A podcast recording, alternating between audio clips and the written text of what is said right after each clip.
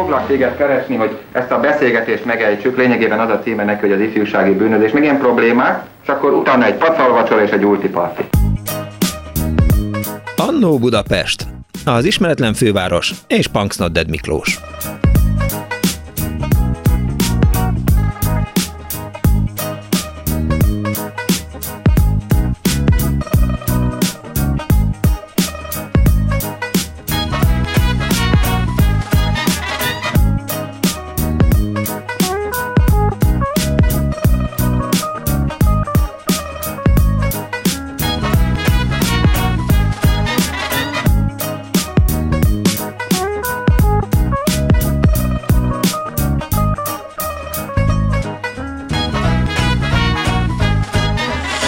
Kívánok, kedves hallgatók! Ez a Klubrádió benne az Annó Budapest az önök alázatos narrátorával.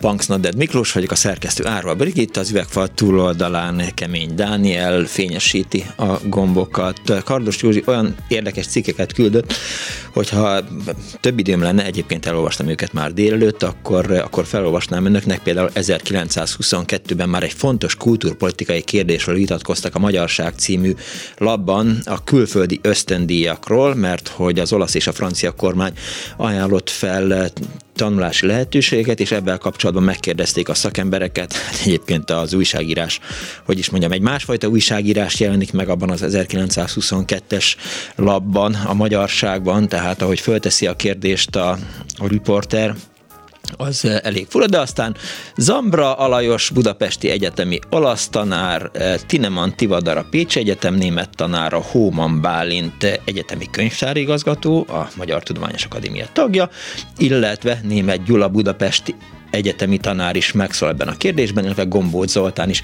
kifejti eminens álláspontját arról, hogy mi legyen a magyar fiatalokkal. Egyébként Gombóc Zoltán úgy érzi, hogy azért, hogy a gyerekek kimenjenek franciául tanulni, az túl drága lenne, tehát azoknak kellene ösztöndíjat adni, akik már megmutatták az oroszlán körmeiket, ő azt a fordulatot használja, akik még olyan fiatal emberek, akik még jelét sem adták a szánypróbá, szány, szány próbálgatásnak, nehéz szó, várhatnánk addig, amíg kiérdemlik ezt az ajándékot. Szóval ma a külföldi ösztöndíjakról szeretne szólni az Annó Budapest, nem magunktól vagyunk ilyen okosak, az ötlet Dési András kollégámtól, barátomtól származik, aki ráadásul itt van a telefonvonal túlsó végén, 24 06 95 3, illetve 24 07 95 3, SMS-ben 06 30 30 30 95 3, és a Viberen is hozzá lehet szólni a műsorhoz. Szóljanak hozzá, és meséljék el, hogy önök melyik országban és hogy e, sikerült ösztöndíjjal tanulniuk, vagy képezni magukat. Hogyan sikerült, és mint mondtam, itt van velünk Dés András. Szia András! Szervusz Miklós, és üdvözlöm a Klubrádió kedves hallgatóit is. Köszönjük szépen az ötletet is, a műsor ötletet is, és hát akkor lássuk is, hogy a kis Dési András az hogy, hogy tanult külföldön? Én 1980 és 1990 között tanultam az egykori Szovjetunióban, Moszkvában, Nemzetközi Kapcsolatok Intézetében, magyar állami ösztöndíjjal, uh-huh. ami, ami egy magyar-szovjet, vagy szovjet-magyar kétoldalú megállapodás keretében keretében biztosítottak számomra. Egy, egyébként ez egy meglehetősen széleskörű megállapodás volt, tehát nem csak erre, erre, erre MGIMO néven is ismert egyetemre uh-huh. Mhm. ki, hanem általában, általában a Szovjetunió beli tanulásra. Moszkvában, Leningrádban, illetve ugye Szentpétervárot, ugye mai, illetve korábbi nevével, Minskben, Harkovban, Kievben nagyon sokan tanultak. Becslésem szerint egy, egy, egy évfolyamon 200-300 ember is tanult év, év, évente és emellett természetesen más szocialista országokban is voltak ilyen, ilyen magyar állami ösztöndi lehetőségek, elsősorban az NDK-ban, de Prágában, az egykori Csehszlovákia fővárosában, illetve Varsóban is. Mi volt a... Ami, ami, bocsánat, tehát én teljesen véletlenül kerültem Na. ki Szovjetunióba. Én, én eredetileg az, az ELTE jogi karra jelentkeztem, és oda fel is vettek engem, elvittek katonának Felegerszegre, amikor 1984-85-ben volt, és 85, 85 tavaszán összehívták a, a, a zászlóaljat egy, egy rendkívüli sorakozóra, ahol közölték velük, hogy itt vannak a külügyminisztériumból az elvtársak, és Bocsánat. Ez mindjárt és, nagyon komoly és, dolog lehet. jelentkezni Moszkvába uh, a, erre, erre az MGIMO nevezetű Nemzetközi Kapcsolatok Intézetébe, Aha. És az, aki elmegy Budapestre felvételi vizsgára, az három nap rendkívüli szabadságot kapott. Hát én elsőként léptem ki a sorból, mert én akkor éppen büntetésben voltam, én nem, nem, nem, nem kaptam kimenőt, és, és tulajdonképpen gondolkodás nélkül jelentkeztem. És el is mentem a felvételére természetesen, ahol ugye, ugye oroszul, tehát elsőben oroszból kellett írásban, illetve szóban uh-huh. vizsgázni, ami nekem hát nagyon nehezen ment, mert hogy én, én francia tagozatos gimnáziumban jártam, és oroszból ugyan érettségiztem, de hát nagyon, nem, voltam, nem voltam igazából jó jó, jó, jó, jó oroszos, nem tudtam jól oroszul, lényegében üres papírokat adtam be, és a szóbeli vizsgán is csak hallgattam, és akkor a, a vizsgabizottságban ült három kedves hölgy, akik rám néztek, mosolyogva, és megkérdezték, hogy hogy nagyon akarok-e a Szovjetunióban tanulni, amire azt mondtam, hogy igen, és hogy megígérem, hogy megtanulok oroszul, és erre is azt mondtam, hogy igen, és ez lényegében utána két évre rá ezt teljesítettem is ezt, a, ezt, a, ezt az ígéretet. Úgyhogy én így kerültem ki Moszkvába. Tehát egy, egyfajta menekülés volt. É, tulajdonképpen a kalandvágy vitt el, Uh, igazából nem, nem, nem láttam más lehetőséget arra annak, hogy elszakadjak otthonról, uh-huh. és, és, és azt gondoltam, hogy kipróbálom, megpróbálom meg. Hát ugye vonzott ez a szovjet, tehát hogy ez az ismeretlen világ, nekem az édesanyám a magyar televízióban dolgozott, ő rendszeresen járt ki a Szovjetunióba, sokat mesél, de igazából nekem egy, egy teljesen idegen világ volt, és én, és én akkor, akkor 1985. júliusában, amikor elindult a, a, a, nulladik évfolyamban a, a vonat a keleti pályaudvarból, és ugye Kievből mentünk egy egy hónapos előkészítőre, én életemben akkor tettem be először a lábamat az de akkor ez a vonat tele volt emberekkel, ha jól számolom, akkor... Tele volt emberekkel, persze, tehát itt, itt is mondom, tehát voltunk több mint százan szerintem, akik, akik, akik kimentek. Ugye ez uh-huh. már ugye 85 volt, tehát tehát ez egy kicsit más volt már a, a világ, tehát az, az hogy lejöttek a külügyminisztériumból toborozni embereket Zalaegerszegre, illetve Győrbe, ahol, a, ahol, ahol a, a közgázos előfelvektek voltak, ez, ez, ez már azt mutatta, hogy, hogy, hogy igazából tehát ez az első csatornán az első lehetősége sokkal kevesebben éltek, mint korábban. És mi történt odakint? Uh, odakint uh, ugye Kievben voltunk egy, egy, egy, egy hónapig, uh-huh. egy, egy kollégiumban, ahol, uh, ahol bejártunk orosz órákra, ami, ami ugye azoknak, akik, akik az orosz tagozatos gimnáziumból jöttek, illetve hát ugye a családban orosz nevelőkkel rendelkeztek, hát ugye ez egy kicsit, hogy mondjam, felesleges időtöltésnek bizonyult. De ennek ellenére ott kellett ülni? Ott kellett ülni? Ott kellett, ezeket, ezeket az órákat és ezeket a, ezeket a tanfolyamokat, ezeket végig kellett, uh-huh. végig kellett ülni, de, de nem tartottak sokáig, tehát ezek ilyen három délelőtt, három-négy órás elfoglaltságok voltak, és utána teljes mértékben szabad program volt, lehetett, lehetett császkálni Kievben, ugye mondom, nekem, nekem, nekem, nekem ez, egy, ez, egy, ez egy sokszerű élmény volt a Szovjetunió, mert nem voltam felkészülve arra, hogy ugye olyan, olyan viszonyok fogadnak, ami, ami, amik, amik fogadtak, tehát hogy üresek az üzletek. Volt például nekem egy, egy, egy, egy, egy világos kék Adidas táskám, amiben, am, am, am, amit úton útféle meg akartak tőlem vásárolni. Akkor, és, már, és volt, hát ugye, akkor már volt szesztilalom? Akkor igen, ezt akartam elmesélni, igen, hogy, hogy ugye, tehát, ugye ez 81 júliusában volt, 85 márciusában került Gorbacsov a hatalomra, és rá kb. azt két hónapra vezették be a Szuhoj Zakont, a száraz törvényt, és már volt a szesztilalom, és ugye ennek, ennek, ennek a hatásait is ugye döbbenetes volt látni és, és megélni, és ugye hát látni azt a rengeteg alkoholistát, akik, akik, akik, akik, akik, akik uh, sokkal nehezebben jutottak a, a mindennapi betevő a, a vodka mennyiséghez, mint, mint, mint, mint korábban, és egyáltalán a, a szovjet viszonyokkal szembesülni az, az, az több mint kiózanító volt számomra. Mert hogy mit reméltél, mit vártál? Tehát... Én, én igazából azt gondoltam, hogy, hogyha hogyha, hogyha nem is, tehát hogyha az üzletek nincsenek, nem is, nincsenek is annyira uh-huh. tele, mint, mint Magyarországon mint, akkoriban, igen. Mint, mint, mint Magyarországon, tehát hogy a, a, a, tehát én azt nem gondoltam, hogy, hogy üres polcokkal fogok szembesülni. És azt se gondoltam volna, hogy, hogy, hogy a Szovjetunió úgymond ilyen, ilyen lepattant és elmaradt.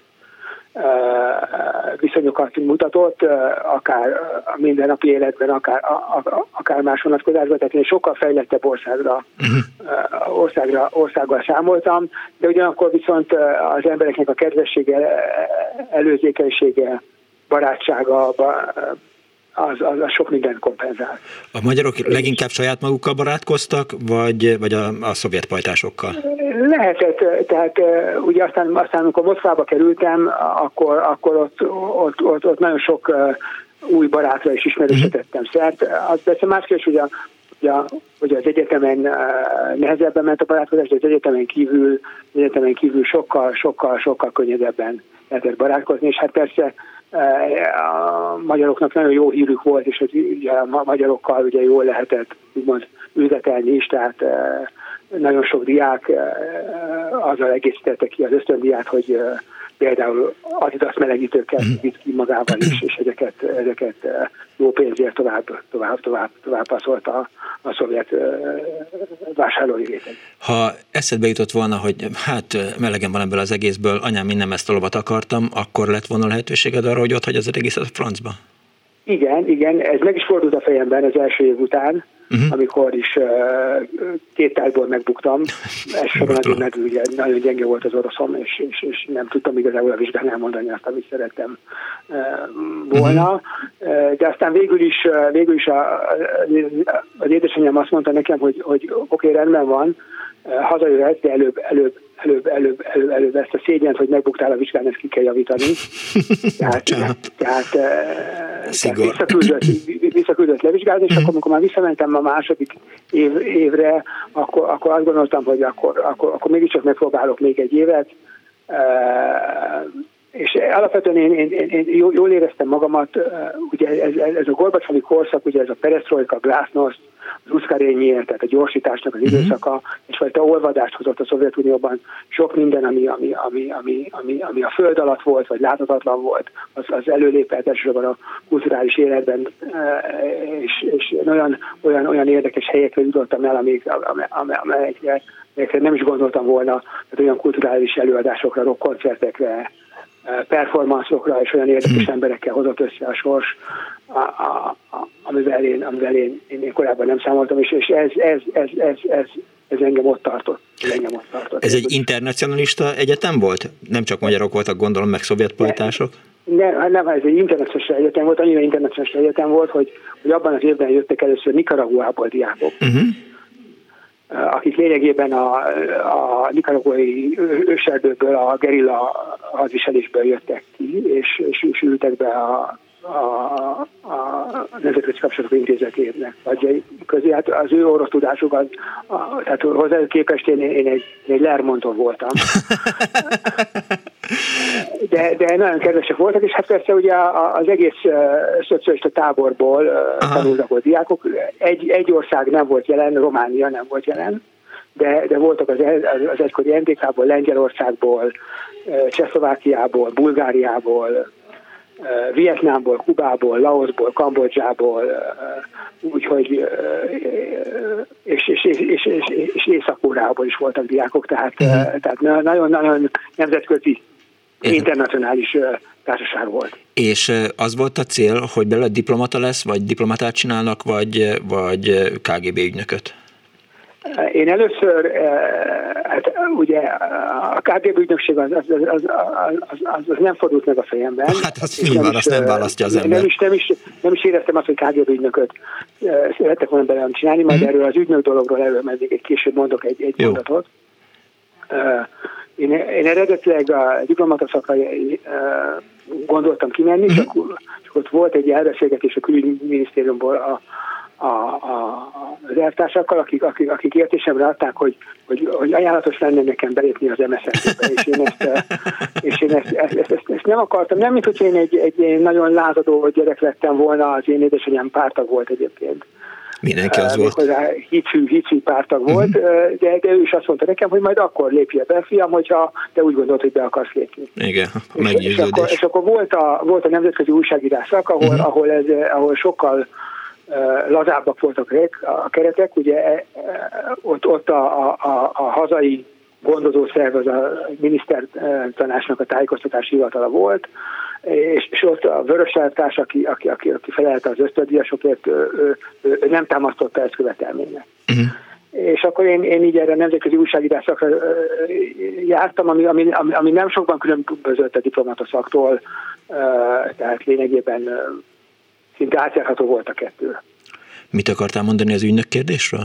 Igen, az ügynök kérdés, ugye, ugye kint a, a Magyar Nagykövetségen volt egy külön uh, osztály, uh-huh. melyik a, a Szovjetunióban tanuló diákokkal foglalkozott, ez, ezek, itt, itt alapvetően belügyesek ültek, két, két, két, két, két, két, két, két belügyes úr, akik, uh-huh. akikhez például rendszeresen be kellett járni útlevél ellenőrzésre, aminek az volt a lényege, hogy ugye csak engedéllyel lehetett hazautazni az Szovjetunióból Magyarország, és ezt ugye a szovjet egyetem dékáni hivatalánál kellett kezdeményezni, illetve ugye ezt be kellett jelenteni a nagykövetségen, és, és ellenőrizték rendszeresen az útleveleket, és, és érdekes módon nekem ugyan voltak fegyelmi problémáim, de, de, de egyszer se zsaroltak meg azzal, hogy uh-huh.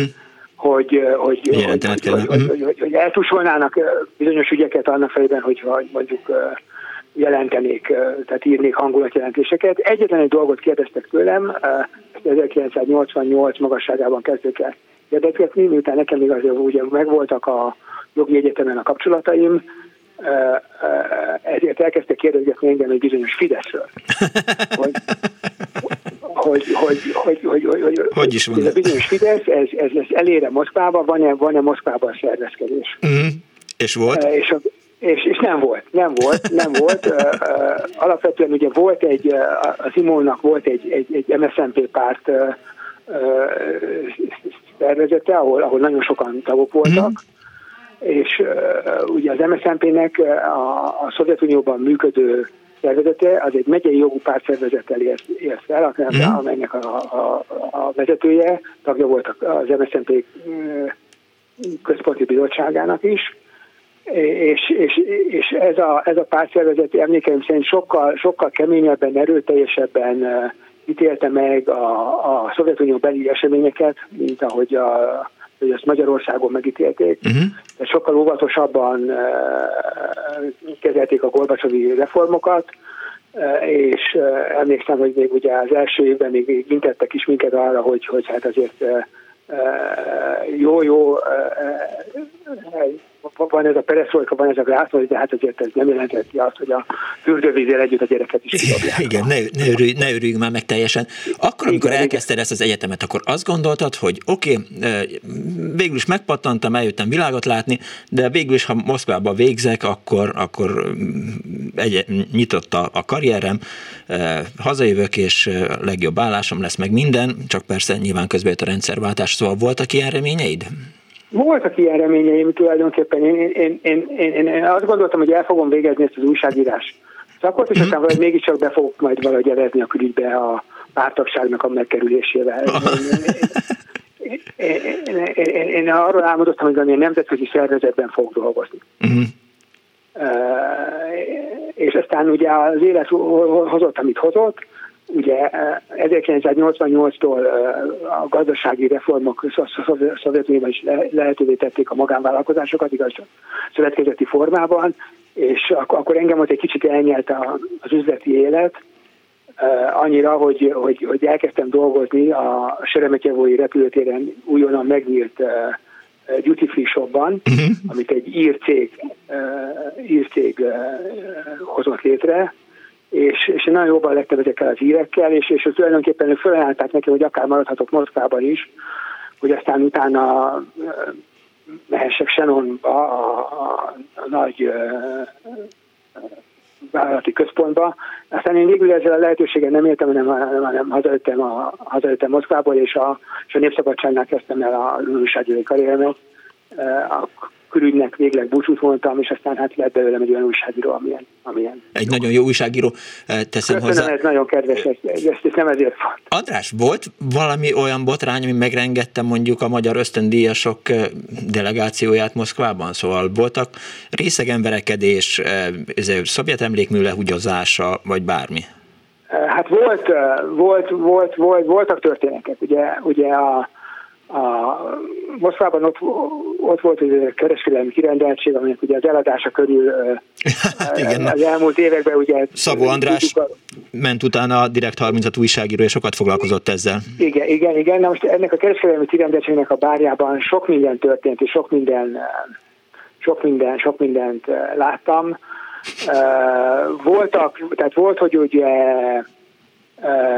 Mihály, néha Mihály Szergejevics Gorbacsovra is hát meglehetősen durva durva kijelentések hangoztak el az alkohol szint növekedésével párhuzamosan. a maligánfok, igen. Igen, a maligánfok, az sok minden kihozott az emberekből. Uh, uh, igazából uh, egy nagy, korábban volt, voltak, voltak botrányok ugye az, az, az üzletelés miatt, uh-huh. amikor az üzletelésnek a, a, a tárgya a, a nyugtatók, nyugtató tabletták voltak, amiket ugye alapvetően kábítószer használtak akkor, akkor el is távolítottak az, mhm. az egyetemről magyar diákokat. Értem. Ennek, ennek, ennek az ügynek az örvény. Nagyon szépen köszönöm András, hogy itt voltál velünk, és megnyitottad a ösztöndiakról szóló műsort.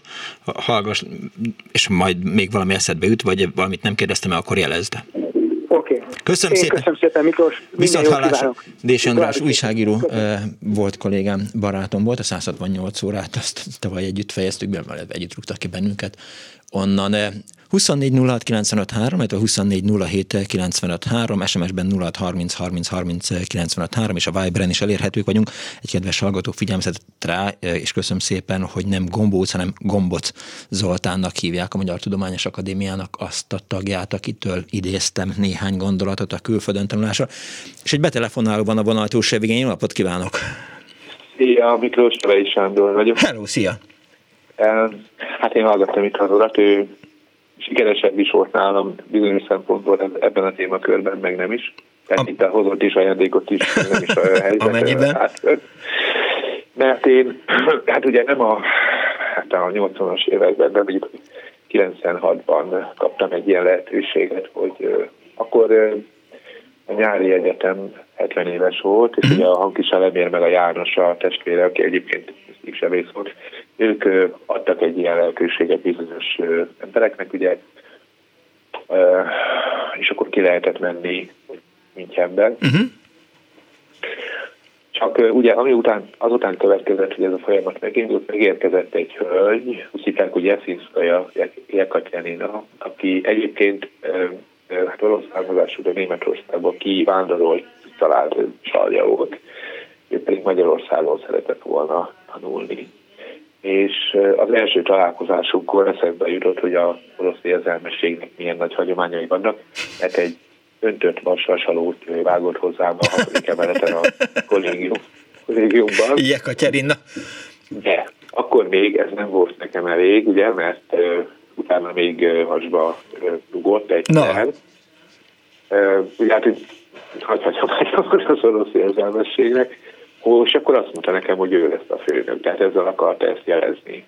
Tehát ugye most már kadokkal lövik a magakocsikat, akkor még csak vasalókat dobáltak, tehát közben eltelt 30 év, és sajnos ide jutottunk, úgyhogy van ennek is egy ilyen formulája.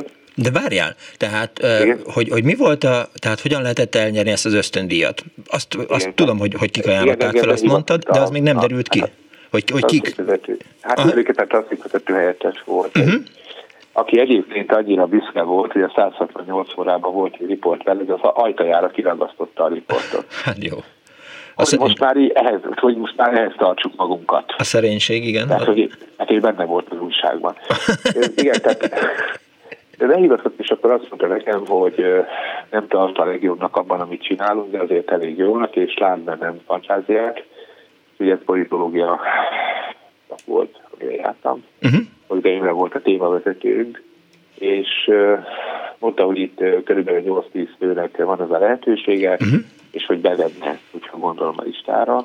Hát akkor én nem is gondolkoztam azon, hogy ezt most mire véljem, mert mondtam, hogy rendben, és akkor megérkezett ez a hölgy, aki ez egy fél éves kis aktus lett volna ez a dolog. Értem. És én egy napilapnál dolgoztam akkor, útra is rovattál, ami nem is politikai dolog, és ott behivatott a főszerkesztő szeretője, akiről ugye mindenki tudta, hogy az a rangja, hogy a szeretője a főszerkesztőnek. Nagyobb rang volt, mint a főszerkesztő helyettes, vagy bármi más. És közölte velem, hogy választok a kettő között. Tehát, hogyha kimegyek, ide-vissza nem jöhetek, pedig éveket dolgozhatnék hm. még, mert ők, ők félnek. De nem mondott más erről, csak azt mondta, hogy ők félnek.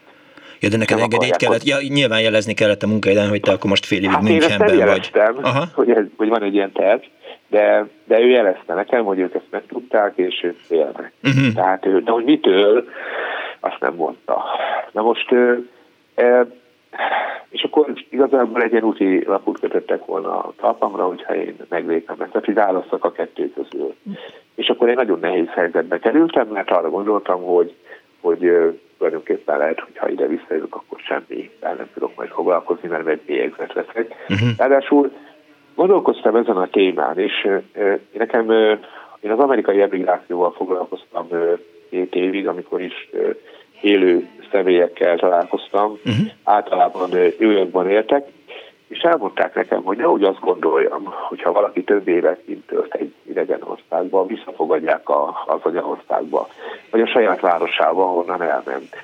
Nem fogadják vissza az embereket. Egyrészt gyanakon néznek rá, hisz Magyarországon tudjuk, milyen szellemi állapotok vannak, hogy vajon mi lehet, mit csinálhatott, miért jött vissza, miben sántikál. Tehát ez mind benne van ebben a dologban és aki kint dolgozott, vagy kint tanult, az mindegy kicsit ilyen fekete bárány, vagy inkább szürke mhm. bárány, tehát nem teljesen fekete, de mondjuk szürke bárány. Gondolta ezt az mert, emigráció? Igen, de én hallottam, ugye az egyetemen eltöltött hat évem alatt is hallottam ilyen eseteket, amikor hát Amerikába mentek, különböző nyugati országokba mentek, és bizony a tanárokban is volt egy fél. Most már ez meg ezerszereződött ez a félelem, mert sokkal rosszabb a helyzet ilyen szempontból. Tehát ez a paranoid állapot most már sokkal nagyobb. De az a furcsa, és azért mondtam azt, hogy például az úr, ugye aki az előtt telefonál, Igen. ő igazán nem volt elégedett, én úgy éreztem azt, valamit elért. Attól függetlenül, hogy ugye az egy nagy évű dolog volt előtte, bár én szerintem szép dolgokat ért el, de ettől függetlenül azt mondom, hogy, hogy visszacsatolja az élet, ugye ezeket ezen az egyetemen, ahol engem hívtak, uh-huh. az irodalom tanszéken tanítanak engem, mint költőt. Hát akkor valahol ez nagyon fura, mert számomra ez nagyon fura, hogy ugye én egy jutottam el oda, de engem megtanítanak ott. Tehát ugye ez egy abszurd egyébként, nem? Nem tudom, mert, mert egyrészt sosem volt olyan, hogy, hogy évekig külföldön éljek, másrészt sosem voltam ösztöndíjas, tehát sem a magyar emigráció álláspontját, oké, okay, hallom, hogy, hogy mit mondtak, nem tudom, hogy ez, ez mennyiben valid, és az sem, hogy, hogy milyen érzésekkel van az ember, amikor onnan hazajön, vagy befejezi, vagy elvégzi, vagy milyen reményekkel. Igen, csak azt mondom, hogy neki. nekem ebből az lett a furcsa paradox, hogy pont azon az egyetemen tanítanak engem, az én verseimet, ahol, ahova engem hívtak. Ja. Miközben én nem jutottam oda. Hát az paradox, igen. Jó, ezt, ezt, hát, hogy ezt nyugodtan Az élet ad is, meg nem is. Aha. Tehát, hogy el is lesz, meg ad is. Tehát, hogyha úgy tetszik, de lehet, hogy soha nem is ad semmit, az is lehetett volna. Tehát, hogy valahogy a kettő között maradtam én is, mint ahogy az úr. Tehát, hogy, de hogy, hogy nincs tökéletes. Aha, de azért, te, ha jól gondolom, akkor jóval később, hát egyrészt egy évtizeddel később kerültél ki, meg, meg, gondolom, hogy idősebb is voltál, amikor kijutottál, tehát nem a kalandvágy volt. Münchenbe kimenni 96-ban, hát az már olyan, mint cukrázát nyitni Bécsben. Vagy nem? Igen, csak igazából még annyit szerettem volna mondani a kulturális különbségekkel. Igen. Ugye amikor ez a lány, aki ugye az volt, hogy akkor cserélünk, tehát ugye megérkezett. Igen. Ezen a lányon volt ö, egy szandál, bokozokné, vagy inkább ilyen sarkú bokozokné uh-huh. van, és azt mondta nekem, hogy látom, hogy a lábamat nézed. Ja igen, van rajta egy bokozokné. Nem mondom, hát... Várjál, nagyon, nagyon mélyen magad hagyott benned ez a Jekaterina. De, igen, de ez már akkor sem volt egy nagy divat, tehát most nem, nem a szexszimbólumokat öltöztették így. Pedig hát nem volt csúnya, csak szegény ugye így volt öltözve. És akkor mondom neki, ja, hogy hát ez nem, így nem bennő, de akkor sem volt menő. Nekem, hogy gondolj bele, hogyha nem lettem volna moszkvai, hát akkor hogy néznék ki? Mm. Mert azok még rosszabbul néztek ki. Na most ő ezt a kultúrát vitte magával egy nyugati országba, ahol hát kirögték a lányok. Megmondták neki, hogy figyelj, majd mi felöltöztetünk, mert ez nem jó. Aha. Tehát, hogy, hogy teljesen más világba kerül az ember, vagy nagyon-nagyon magas kulturálisan, és akkor rosszul érzi magát. Uh-huh. Vagy ahogy az úr is mondta, hogy rosszabb helyzetbe kerül, mint amiből kimegy, és ott van egy olyan helyzet, hogy ő az álfölény, ugye, hogy Peti hogy írta, hogy érezhettem némi álfölényt. Tehát, hogy, hogy ott meg egy álfölényt érez az ember. Mert de például volt, aki nekem elmondta azt, hogy sokkal szabadabbnak érezte magát, mint ami. Tehát ő nála működött ez a folyamat, hogy ugye kimegy egy ilyen ország, kiment egy szabadnak nevezett, ugye szabad országban, és szabad érezte magát. Tehát, hogy, hogy valóban az működött, hogy akkor ő most tényleg nincs egy, egy diktatúrának a, a részese, hanem itt valóban van egy, van egy helyzet, ami, ami sokkal jobb, és én bármit megtehetek itt. Pedig ez se igaz teljesen, mert hát őt is figyelték, azért konzolat tartották. Uh-huh. De, de hát úgy gondolom, hogy, hogy, hogy ezek a tapasztalatok csak egy ideig érvényesek, mert ugye, ahogy te is mondtad, nagyon hamar megváltozik a helyzet, azért a világ fejlődik, vagy sodródik egy irányba, és a mindenki rossz irányba vagy jó irányba, mert akkor is megváltozik. Igen. És már nem biztos, hogy az én emlékeim. Egyébként én azt vettem észre, hogy az emlékek nekem fontosak, de igazából senkinek nem fontosak. Én elmondhatom ezt egy előadásomon, szerzőjestenen, vagy bármi, mm. vannak néhány, akik meghallgatják, de már nem fontosak. Tehát, hogy... Hát, jó, mondjuk ezzel pont a, a műsorom létét kérdőjelezed meg. De nem, nem, nem, nem, nem. Hát ez egy nagyon jó műsor, csodás. Én meg szoktam osztani egyébként, ha, ha megengeded, én a 5000 ismerősöm van a Facebook oldalamon, én megosztom mindig. Aha, uh, mert úgy gondolom, hogy igen, tehát ez nagyon fontos, hogy a, ennek a kultúrának egyébként, amit mi élünk, az emlékezés a lényege az emlékezés. Tehát a, például nekem ugye a lírai programom az a veszteség relativizálása, ami az emlékezést jelenti, tehát hogy minden, ami volt, az, az kerüljön fel egy jelentszára, és értékként segítse a jövőt meg a jelent. Tehát, hogy ezek a dolgok, ha elmúlnak, akkor mi használunk voltak, akkor minek történtek meg? Igen. Tehát, hogy van benne egy ilyen hiányérzet, vagy egy hiátus ilyen szempontból, és csak annak a fájdalma, Ugye most hát inkább a következő szervezet szempontból. Ilyen ö, értelemben, hogy emlékezés, nagyon fájdalmas, hogy néha látom az arcokon, hogy nem számít, hogy nem fontos, hogy nem érdekel senkit. Tehát, hogy mi volt a, a szüleim idő, mondjuk azt, hogy nagyapa szeretném elmondani, mondja a unokának, nagyapaként szeretném neked elmondani azt, hogy mi volt az én gyerekkoromban. És nem érdekli. Mert úgy érzi, hogy ehhez már neki nincsen köze. Hát miért most más van, hát hagyjuk már ezeket a dolgokat. Pedig ez nem igaz. Tehát, hogy pontosan ez a műsor is erre szolgál, hogy ez nem igen, igen. hogy ez nem így van. Igen, valóban. Ez, ez, ez hozta létre tehát, hogy azt gondoltam akkor, amikor a, az addig Jumi Kádárját kitaláltuk, hogy, hogy volt egy olyan időszak, korszak a Magyarországnak, amikor hát egyrészt nem, tehát hogy, hogy nem pontosan jegyezték fel, hogy mi történik az emberekkel, meg nem igazán volt lenyomata annak, tehát az akkori sajtó meg a meg minden az, az másként ábrázolta a, a világot, és azt gondoltam, hogy próbáljuk meg ezeket a morzsákat összeszedni, amíg Igen. nem késő, mert hogy aztán majd bekerülünk a kipikoporsóba, kivisznek a Timi temetőbe, aztán nem marad semmi Igen. sem ebből. Igen, és tudod, szembesülök, mert én így figyelem ilyen szemmel, a közösségi oldalakon is, hogy például van egy nagyon jó oldal a Józsefvárosi Nosztalgia csoport fotó csoportja, aki minden nap kibányáz a 20. századból fotókat, ezeket megosztja a hírfolyamban, és akkor lehet ezzel szembesülni nap, mint nap. Ja, igen. És nem tudom, még annyit hadd kérdezek tőlem, mert ez egy nagyon fontos kapocs ilyen emberek között, akik így gondolkodnak, hogy ez, hogy bennem miért van az a rettenetes kíváncsiságon túli vágyakozás arra, hogy megnézzem azt a fotót, ami mondjuk 80 éve az az erkély, az, az most is megvan, de akkor is ott volt, és, ez, és ezt nem akarom elhinni, hogy akkor is volt világ. Hát, én nem akarom elhinni. Azt gondoltam, hogy ugye a nagyszüleimről, a nagyszüleim nem, nem a nagyszüleim voltak, de mindegy, szóval egy, egy hölgynél nevelkedtem egy időben, és ott ki volt két fotóra, akkor nagyon öreg emberekkel. Egy nagyon fetal, ö, hát ilyen esküvői fotó.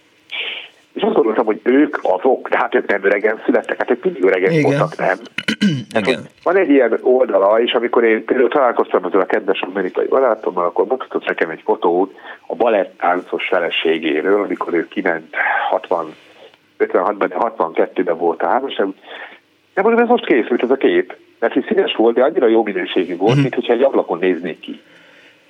És azt mondja, nem, hát 62-ben. De hát mondom, hogy pont úgy néz ki minden, egy autó volt a különbség, hogy azok a régi autók. Mm. Egyébként mi? És mondom, ez nem igaz. Tehát akkor, akkor tulajdonképpen ugyanolyan volt, mert hogy az, az a sok fekete-fehér fotó megzavarja az embert. Hát, hogy a, a sötétség ugye a én a Fortepánon, bocsánat, hogy félbeszakítok, a Fortepán, de majd félbe is fogok szakítani, a Fortepánon én is megnézem ezért nagyjából hetente, hogy 1918-ban otthon voltunk-e a lakásunkban, vagy hogy amikor készült egy kép a Barostérnek arról a házáról, akkor vajon kilakott ott és nyitva hagyta az ablakot, tudom én, 18. február 22-én. Ah, igen, nem, nem tudom, miért fontos. Tehát, hogy én sem. Ugye, tehát, hogy, hogy ennek van valami, ennek van, van egy titka. Tehát, hogy, hogy mi az a kapcsolódási pont ezekkel a ránk nem úgy konkrétan vonatkozó dolgokkal kapcsolatban, és én látom az embereken, hogy az emberek többségét terjedett, és engem ez elkeserít, hogy ezek az értékek, ami az ő saját múltját jelenti, hogy az nem érdekli. Tehát, hogy, hogy az miért van? Tehát, hogy, hogy, hogy csak a jelenben él, a pillanatban él, abban, ami éppen most történik meg, és akkor vége? Vagy hogy nem tudom. Tehát, hogy de nekem ezek visszaigazolások. Tehát ez egy annyira egyedi dolog, amit te csinálsz, amire nincs példa a médiában egyébként. Mert hát, hogy fotókat teszek ki a Facebookra, hát oké, okay, hát most persze. Az nagyon jó, de azért egy ilyen műsort megcsinálni, ez egy külön, és ez a téma is, ami elmondtam, csatlakozik a múlthoz, vagy kapcsolódik a múlthoz, de mégis hozzátartozik, és ez az előző úr, aki beszélt, ő nagyon-nagyon jól el tudta ezt mondani, mi volt akkor visszaköszön ez az orosz világ, amiben bele is lehetett volna pusztulni egyébként. Ez a, hogy, ez, a, ez a műsor nem lenne a hallgatók nélkül. Hát igen, Meg... hát igen, ez most olyan, hogy, hogy ha, ha nekem nincs olvasóm, akkor, akkor nem veszi meg a senki a könyvet. É, hát Tehát, úgyis hogy... mindenki a könyvútvarban végzi. Szokta ezt mondani nekem Bartók Imre barátom. Igen. Köszönöm szépen, hogy hívtál. Én köszönöm, Miklós. Viszont hallásra. Szervusz. 24 06 egy kicsit elmentünk a műsor esztétikája irányába, de most gyorsan visszakanyarodunk, hiszen az ösztöndiakról szól ma a műsor. Azt írja az egyik kedves hallgató, hogy a kollégiumunk, kollégiumunk radiátorai annyira voltak felfűtve, két-három Celsius, hogy ne fagyjanak be, így a követségről kapott radiátorral fűtöttünk, amikor volt áram. Üdv, egy volt ulánbátori és pekingi kollégista. Ezt a Viberen írta a kedves hallgató, és Laci azt írja, hogy, illetve nem Kavics, felvételi februárban, így csak a vizsgapontszáma játszott, NDK Karlmarkstadt, már egyik sincs ebben a formában. Havi 208-ban keletnémet márka volt az ösztöndíj, bő fél év alatt megtanultam élvezni 73 és 77 között. Írta nekünk Kavics, és egy hallgató van a vonal túlsó végén. Jó napot kívánok! Jó napot kívánok, Nagy Károly vagyok Budapestről. Üdvözlöm Károly! 1964-től 67-ig voltam ösztöndíjas az NDK-ban. Aha és én úgy kerültem ki, hogy gimnáziumi érettségi után nem vettek fel a Budapesti Műszaki Egyetemre, és akkor én gondoltam egy nagyot, hogy nem is biztos, hogy én mérnök akarok lenni, uh-huh. ezért elmentem ipari tanulónak az Orionba, és amikor másodéves ipari tanuló voltam, akkor megjelent a népszavában egy olyan hirdetmény, hogy lehet jelentkezni külföldi ösztöndíjasnak. Uh-huh. És akkor én a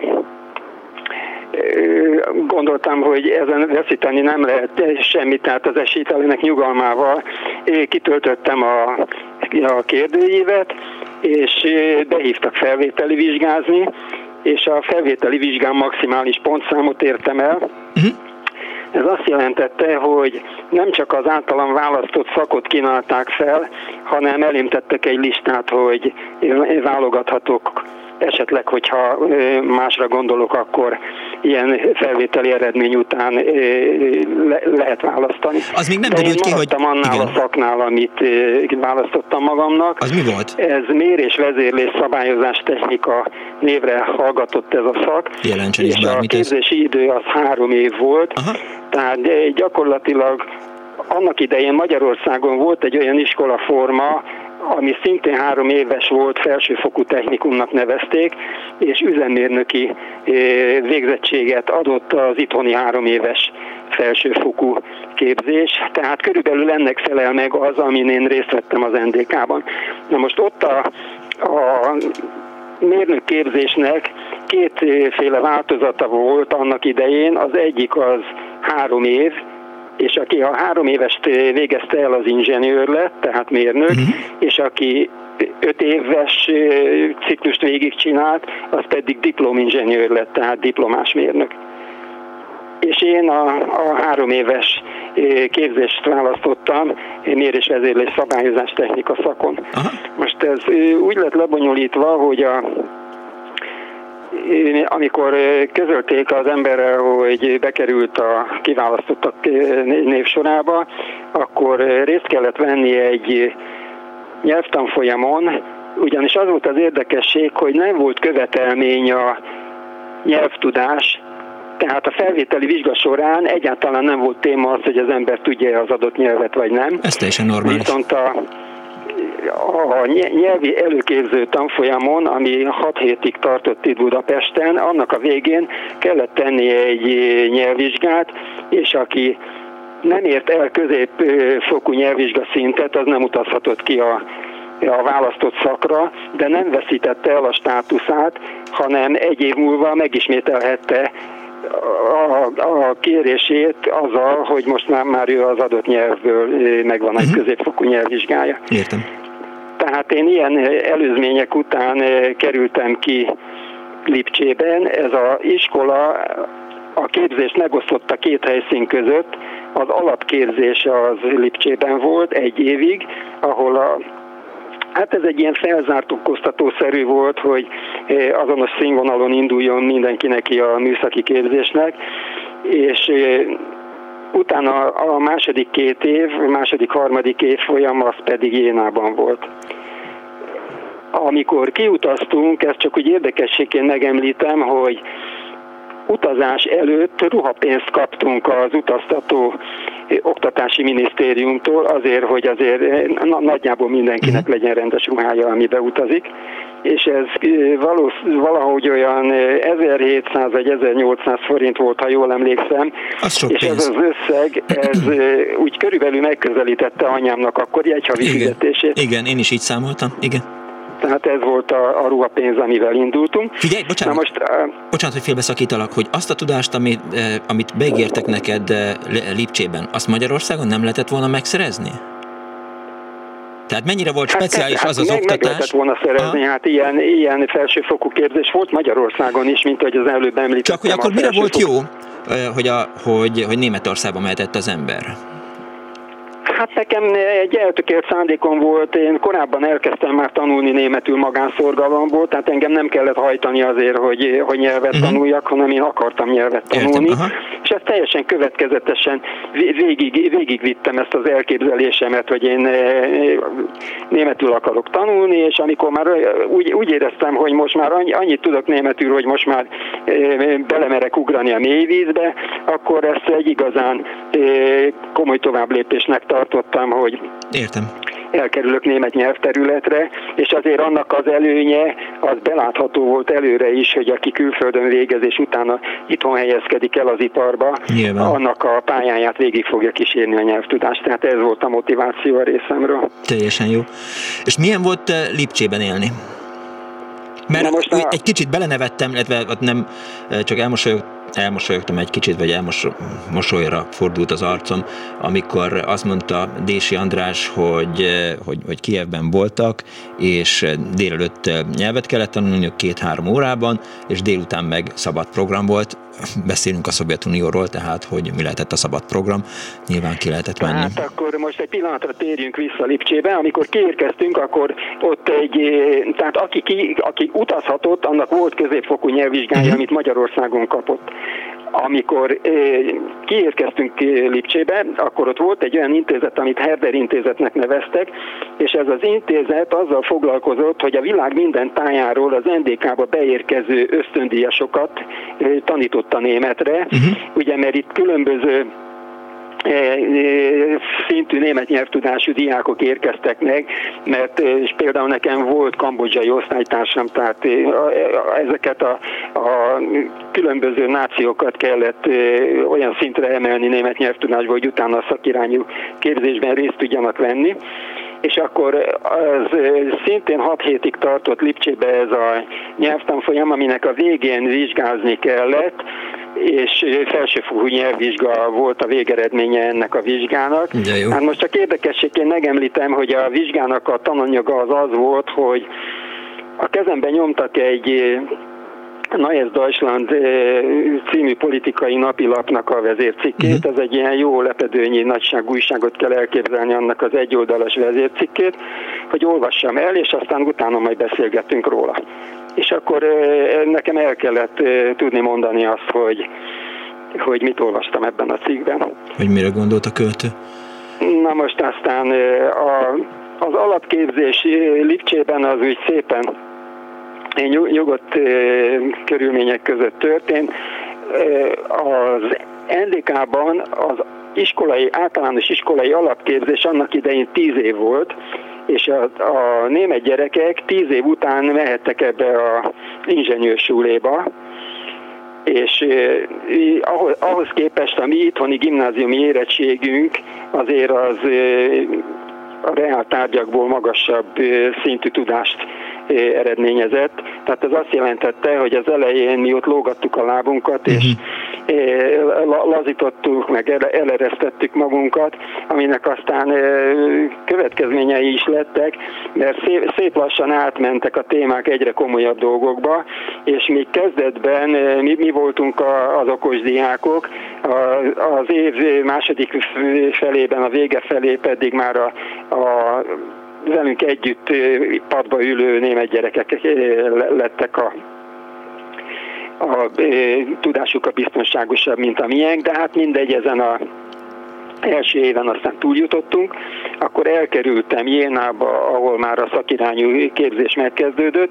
Hát ez egy nagyon kellemes két év volt, nagyon jó körülmények között voltunk elhelyezve, olyan eh, diákszálló volt, ahol két ágyas szobák voltak, és egy, eh, egy német, egy magyar gyerek lakott egy-egy szobába, tehát ez direkt azért, hogy a nyelvi kapcsolatok azok meglegyenek, ne, ne, ne a, alapítsanak klikket a, a külföldi uh-huh. ösztöndíjasok.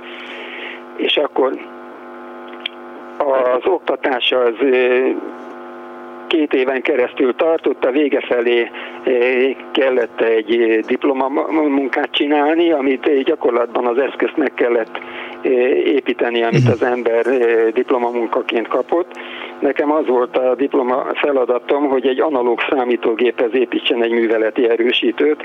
Ez valószínűleg azért választottak ki engem erre, mert az ismert volt, hogy rádió, tévéműszerész szakmunkás vizsgám volt, és ez, ez kifejezetten egy ilyen elektronikai bütykölös téma volt, úgyhogy ez, ez lett aztán a diplomamunkám.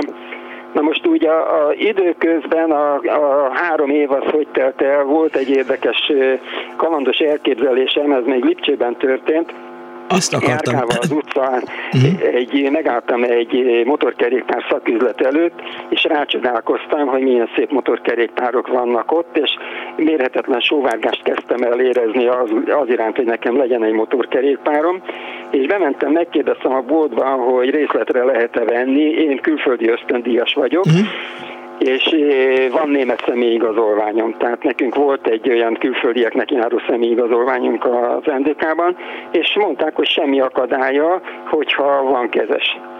És akkor hát ki lenne az én kezesem, erre nagyon rácsodálkoztam, és egy határtalan nagy bátorsággal oda mentem az osztályfőnökömhöz, és megkérdeztem tőle, hogy vállalná nekem a kezességet, hogy tudjak venni egy mhm. motorkerékpárt és hát úgy rám csodálkozott, és azt mondta, hogy hát nézze fiatalember, én megértem, mert annak ide, megértem az ön sóvárgását a motorkerékpár után, mert annak idején, amikor én ilyen idős voltam, akkor nekem is volt motorom, úgyhogy bele tudom élni magam az ön helyzetébe. Hát megkérdezem a feleségem, hogy mit szól hozzá. Mm És akkor jött vissza másnap, hogy a felesége rábólintott, hogy szabad a pálya. Fantasztikus. És képzelj el, hogy az osztályfőnök eljött velem a bankba, aláírta a közösségi papírt, és ettől nekem lett egy motorkerékpárom. Úgy lett motorkerékpárom, hogy akkor még nem volt jogosítványom. És akkor ott a, beiratkoztam egy ilyen fársuléba, tehát ilyen gépjárművezető iskolába.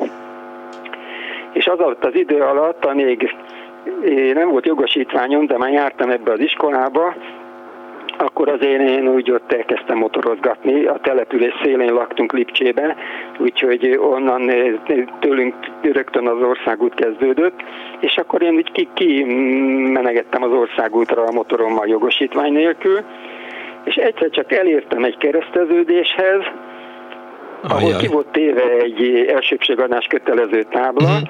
És én beláttam jobbra-balra az utcát, az utat, és nem jött semmi, és, és be, bekanyarodtam. Nem, nem elsőbségadás, hanem stop tábla volt. Bocsánat, elnézést, rosszul mondom. Tehát a stop tábla ellenére bekanyarodtam megállás nélkül, mivel láttam belátható uh-huh. távolságon belül nem jött semmilyen jármű, és akkor rákanyarodtam a főútra, mentem egy, mit tudom én, egy 50 métert, és egyszer csak egy fa elől, fa mögül kilépett egy rendőr. És beintett, hogy tudom-e, hogy miért állított meg. Na, ne. Aztán hát igen, mondtam, hogy tudom, és akkor kérte a papírokat. Az nincs? Hát ez nagy gubanc volt, ugye adjam elő azt, ami nincs. És akkor elővettem a német személyigazolványomat, amiről azonnal látszott, hogy külföldi vagyok, mert a külföldieknek azoknak piros színű uh-huh. személyigazolványuk volt, a németeknek meg kék, és akkor odaadtam a személyigazolványomat, meg a forgalmi engedélyt.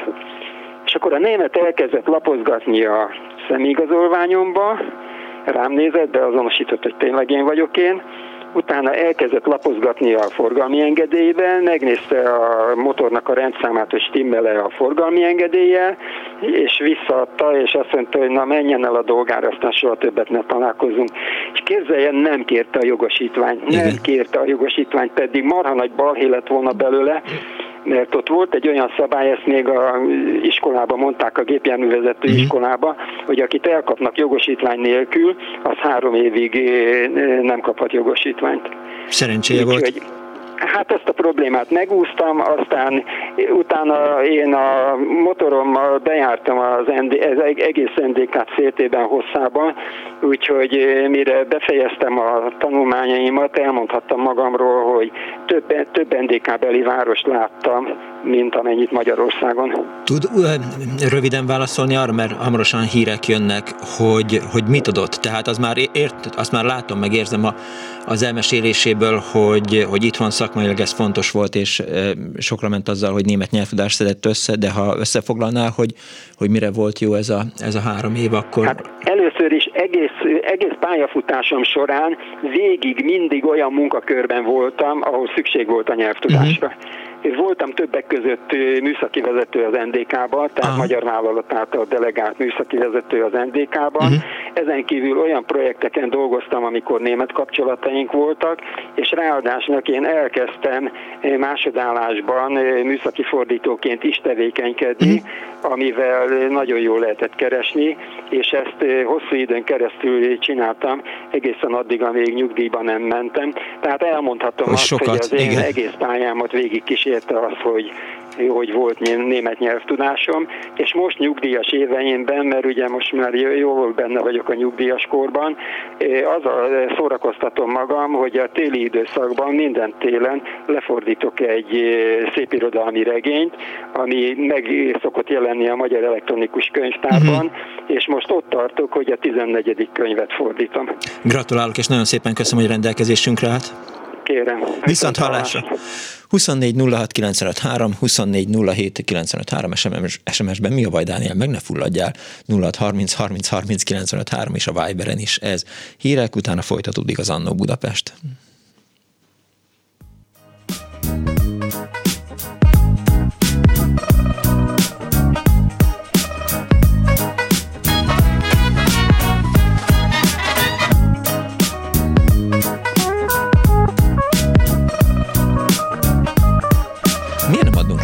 Vicces adásazonosítókat. Annó Budapest! Hát ezek szerint vásároltuk valószínűleg. Pénzem sose volt rá, de hogy? Dehogy nem volt. Mondom, hogy nem volt. Mert mindenféle nem. hülyeségekre költöttem. Italra, Igen? kábítószerre, ilyesmire. Vicceltem. Ah, nem hiszem. De, de, de. Na jó, mindegy. Milyen kábítószert vásárolt? Jaj, ne, jaj, ne, Gabriella, ne hozzam már zavarba. Na még egyet. Annó Budapest!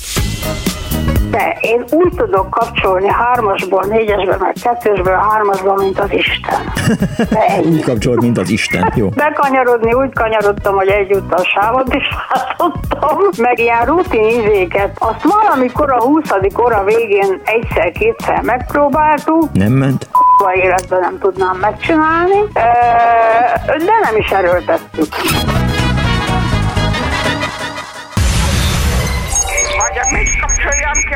Rádiót, bocsánat. Jaj, igen, jaj. igen, igen. Elnézést. Jó napot kívánok. Mert ez a kis éppen olyan jó, és éppen azt teszi, amit kell. Annó Budapest, az ismeretlen főváros és Punksnodded Miklós.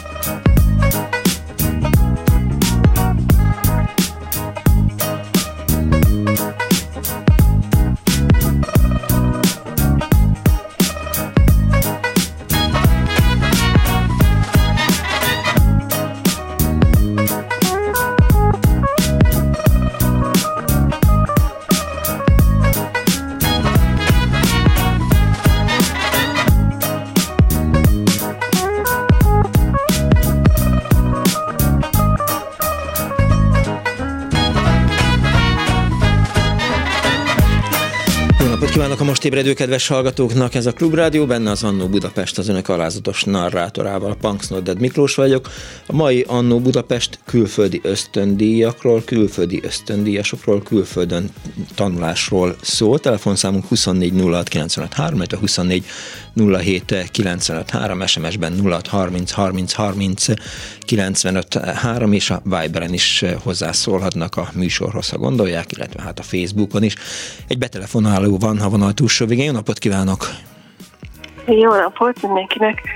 Szép vasárnap délután. Kriszti vagyok, és én egy olyan, hát úgy mondjam, ösztöndíjas voltam, aki így a finisben ment még ki a Szovjetunióba, uh-huh. mert hogy nem sokkal később megszűnt a Szovjetunió, mint olyan. És nagyon, nagyon örülök neki, mert egyrészt az egy ilyen, magában is egy ilyen érdekes élmény lett, másrészt meg egy, egy elég klassz időszak volt. Én csak rövid ideig voltam kint, egy majdnem két hónapot. Mert történt ugyanis, hogy a, a gimi után én a tanítóképző főiskolára mentem, óvodapedagógus szakra, és ott azzal fogadtak, hogy van lehetőség orosz szakosnak lenni, vagy hát szóval egy kicsit ez így túlzás, de minden esetre intenzívebben tanulni oroszul. Hányban volt ez? Ez uh, 87-ben. Uh-huh. És uh, mivel, hogy nekem hát alapvetően a nyelvek azok úgy mentek, meg az orosz is, én mondtam, hogy jó. ja, és mondták azt is, hogy az azzal jár, hogy lesz egy, egy ilyen rövidebb ö, részképzés Szovjetunióban, és ö, hát úgy izgalmasnak tűnt, hát most így miért ne? Uh-huh.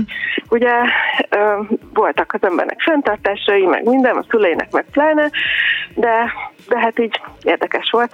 Úgyhogy ez, ez a szüleinek meg pláne, bocs Kriszta, ez a szüleinek meg pláne, ez mit jelent? Igen, hát hogy azért őket tartottak, meg hogy mit tudom én, mikor már jött a, az idő, az rá egy évre volt, akkor, akkor elkezdtek hát nem pánikolni, csak, csak ugye a saját korábbi élményeik alapján azt gondolták, hogy nem lesz mit enni, meg ilyenek, úgyhogy Aha, értem, ennek értem. köszönhetően én egy akkora táska konzervál indultam neki az útnak, hogy nem tudtam megemelni.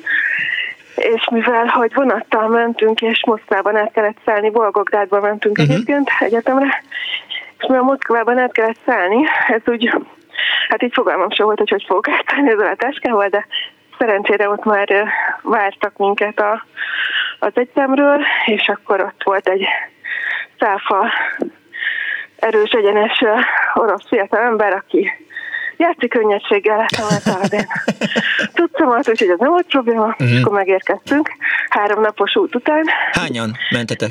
És így, így nagyon érdekes volt, meg, meg hangulatos, így az orosz vonat, ö, ö, ugye volt a hogy hívták ezt, azt hiszem Gizsurnaja. Igen. Mármint a kollégiumban, a, aki... Samovár. Tessék? Volt egy, egy kérdésem, azt kérdeztem, hogy hányan érkeztetek meg, tehát hogy hányan Nem mentetek. sokan, 10, 11, ketten. Gondolom mindenki lány volt. Igen. Mindenki Hogy lány? találtad ki? Igen, igen. Nem, mert, mert akkor, amikor én gyerek voltam, akkor így lehetett arról hallani, hogy esetleg majd lehetnek férfiak is, vagy fiúk is, Igen, óvonők. igen. Én is emlékszem erre. Tehát éppen még bele is fért volna, hogy, hogy egy ilyen... m- És nagyon elvétve voltak is, és Mhm. akkor ővelük szerintem készültek is rádióműsorok, vagy nem tudom, de valami dereng, hogy egy-két fiú is volt, és akkor hát őket nyilván mindenki a tenyerén hordozta. Na, na. De hát köztünk nem volt, nem volt köztünk, és akkor megérkeztünk, uh-huh. a kollégiumba, ez volt az Absüzsítje Nomer Szóraktba, és Ezt most nem tudom hát lefordítani. ez volt a kollégium a 42-es számú, Mhm. Nekem így maradt meg az emlékeimben. És a Volga partján volt egyébként, ahonnan hát ugye így a folyóra, és akkor azt gondoltuk, amikor megérkeztünk, hogy akkor amit ott látunk, az ott a folyónak a túlpartja. Aztán ez később kiderült, hogy nem így van, mert magasabbról már látszott, hogy az csak a mit tudom én, egy sziget volt a folyóban, uh-huh. és hát sokkal-sokkal szélesebb, úgyhogy na mindegy, sok ilyen élmény volt. Így az, hogy, hogy hát az a kollégium az hagyott maga után kívánni valókat, úgyhogy én eléggé elkeseredtem, amikor elsőre megláttam, hogy a többiek vigasztaltak, de aztán valahogy belerázottunk a helyzetbe, és jártunk a, az egyetemre ilyen orosz órákra, ami nagyon baráti volt, nagyon kellemes, semmi, hogy mondjam, szóval nem volt se presszúra, se semmi, tényleg ilyen nagyon élvezetes volt az egész. Jártunk be a városba, ahol én olyan nagyon sok mindenre, így, mint, mint nevezetességre, így nem emlékszem. Az egyik az a, a legfontosabb a, a kurgán, ami a Mamájev kurgán, és az lett a Stalingrádi ö, csata, nem, mi ez emlékműve, tehát ott alakítottak ki egy ilyen emlékművet, úgyhogy oda lehetett járni, mint program, mert ott őrtáltak mindig a katonák, és azt hiszem óránként volt őrségváltás, és ott nagyon látványos volt. Úgyhogy... Neked volt itthon barátod volt. akkor, Kriszta? Nem, nem, nem.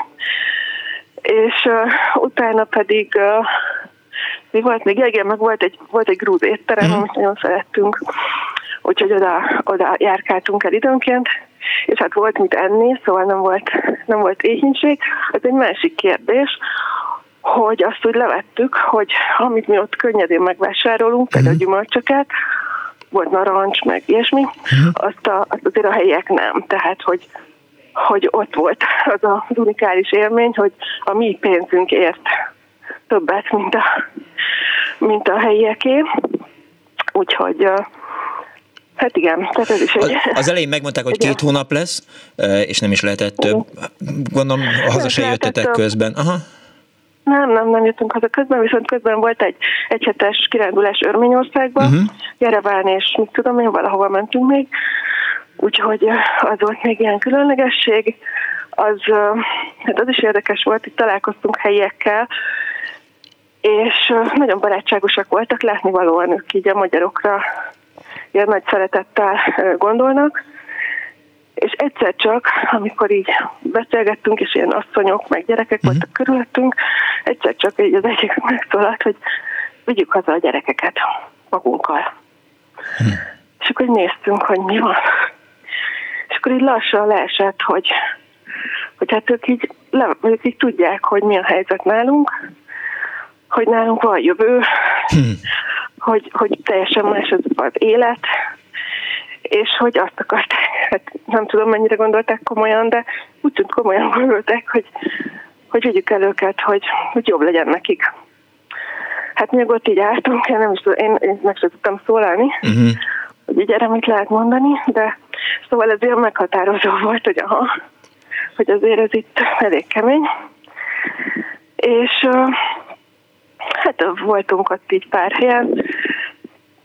Ez a két Teljesen. hónap, ez szakmailag nyilván keveset, semmit sem nyelvtudásilag adott, nem? Hát egy kicsit igen, kicsit adott, meg, meg ez egyáltalán ez a kultúr, kultúra, ami egyben egy kultúrsok is volt. Szóval az én szervezetem az határozottan jelezte, hogy ez így, ez így most így valami nagyon más volt, tehát uh-huh. valahol így, így leesett egy ilyen fura tantút, és... De 1987-ben Magyarországon már azért lehetett sejteni azt, hogy mi van Moszkvában. Tehát olyan nagy rácsodálkozás... Sőt, sőt hát sokkal rosszabbra számítottunk. Uh-huh. Hát figyelj, mégis voltak valami olyan dolgok, hogy mit tudom én, volt a kollégiumban ö, besúgó, de így tudtuk, ki. És, ö, és hogy voltak ilyen érzések az emberben, hogy, hogy hogyha valamit csinál, akkor, akkor ennek lehet, hogy következménye ja, lesz, vagy Vigyázni vagy kellett az embernek lesz, a nyelvére? A... Aha. Vigyázni kellett az embernek a nyelvére? Arra is, meg, meg volt ilyen, hogy nem lehetett kimenni a, a teraszra napozni, és pont májusban voltunk kint, ez nagyon jó idő volt. Aha, eszembe se jutott, hogy, hogy Szovjetunióban napozni, hogy az nem Igen. ellentmondás. Igen, és kimentünk napozni, és ráadásul aznap is kimentünk napozni, amikor május 9-e volt. Győzelem napja. Igen, és jöttek, nem, nem, nem fejtetünk mi ott semmire, hogy valami is történni fog, de jöttek az előttünk lévő úton, hát így ilyen ünneplő, mit tudom én, ha nem is tömegek, de sokan, uh-huh. és köztük így nagyon idős veteránok. És ezt onnan, tehát onnan vettük itt, hogy valami van, hogy hallottunk ilyen csörömpölésszerűséget. És ez nem volt más, mint hogy a, a rájuk aggatott uh, ilyen uh, kitüntetések. ja, igen, igen, ezt a, szoktuk és, látni ilyen vicces filmekben. Igen, Zörögnek és rajtuk. az, az erkén, és utána nem dicsértek meg minket, hogy ezt így végrehajtottuk, de nem számítottunk rá, hogy fognak jönni. És, és akkor aznap ilyen nagy banzáj volt a városban, és akkor mindenfelé ilyen kis ilyen kis édességárusok, meg mit tudom, micsodák voltak, tehát ugye uh-huh. fölpesdült egy kicsit az élet. Vágtad a centit, hogy mikor megyünk már hazafelé? Igen, nagyon. Igen. Telefonálni lehetett Igen. haza? Egy idő után úgy, úgy nem tudom. Várják vissza, Vagy, nem hallottad a kérdésemet, hogy haza lehetett igen. telefonálni? Nem, hanem leveleztünk. Aha. Írtam levelet, meg az anyu is írt levelet, és akkor, és akkor ennyi volt, hogy így levélváltás volt. Uh-huh. És ugye laktak még ott a kollégiumban mások is, akik sokkal hosszabb időre voltak kint, például a szlovák tanárképzősök, nekik egy év volt kötelező, még jobban szenvedtek nyilvánvalóan, és voltak színesbőrűek, például a mozambikiak, és ők öt évre voltak kint. És náluk például az volt fura, hogy ők soha nem mentek be a városba, uh-huh. és mindig megkértek másokat, hogy vásároljanak nekik kaját. És ezzel megkérdeztük, hogy, hogy miért, hogy miért nem mentek Aha. be.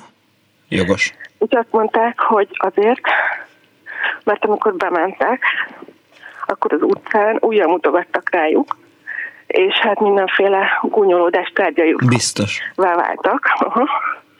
És hogy hát ezt több nem szerették volna többször végighallgatni, és, és ezért. És így annyira durva volt, tehát így megfordult velem így a világ, hogy oké, okay, persze itthon is, akkor is volt nyilván valamilyen szintű ilyen megkülönböztetés, és persze. nem, nem volt ez, hogy mondjam, tehát itthon se volt annyira fekete meg fejre dolog, de, de azért ez úgy, ez úgy durva volt, mm. és főleg most visszagondolva, hogy, hogy mára meg már, már nálunk sokkal-sokkal rosszabb a helyzet, mint akkor volt. Szóval, hát igen. Mennyire hagyott benned mély nyomot ez a két hónap Szovjetunió?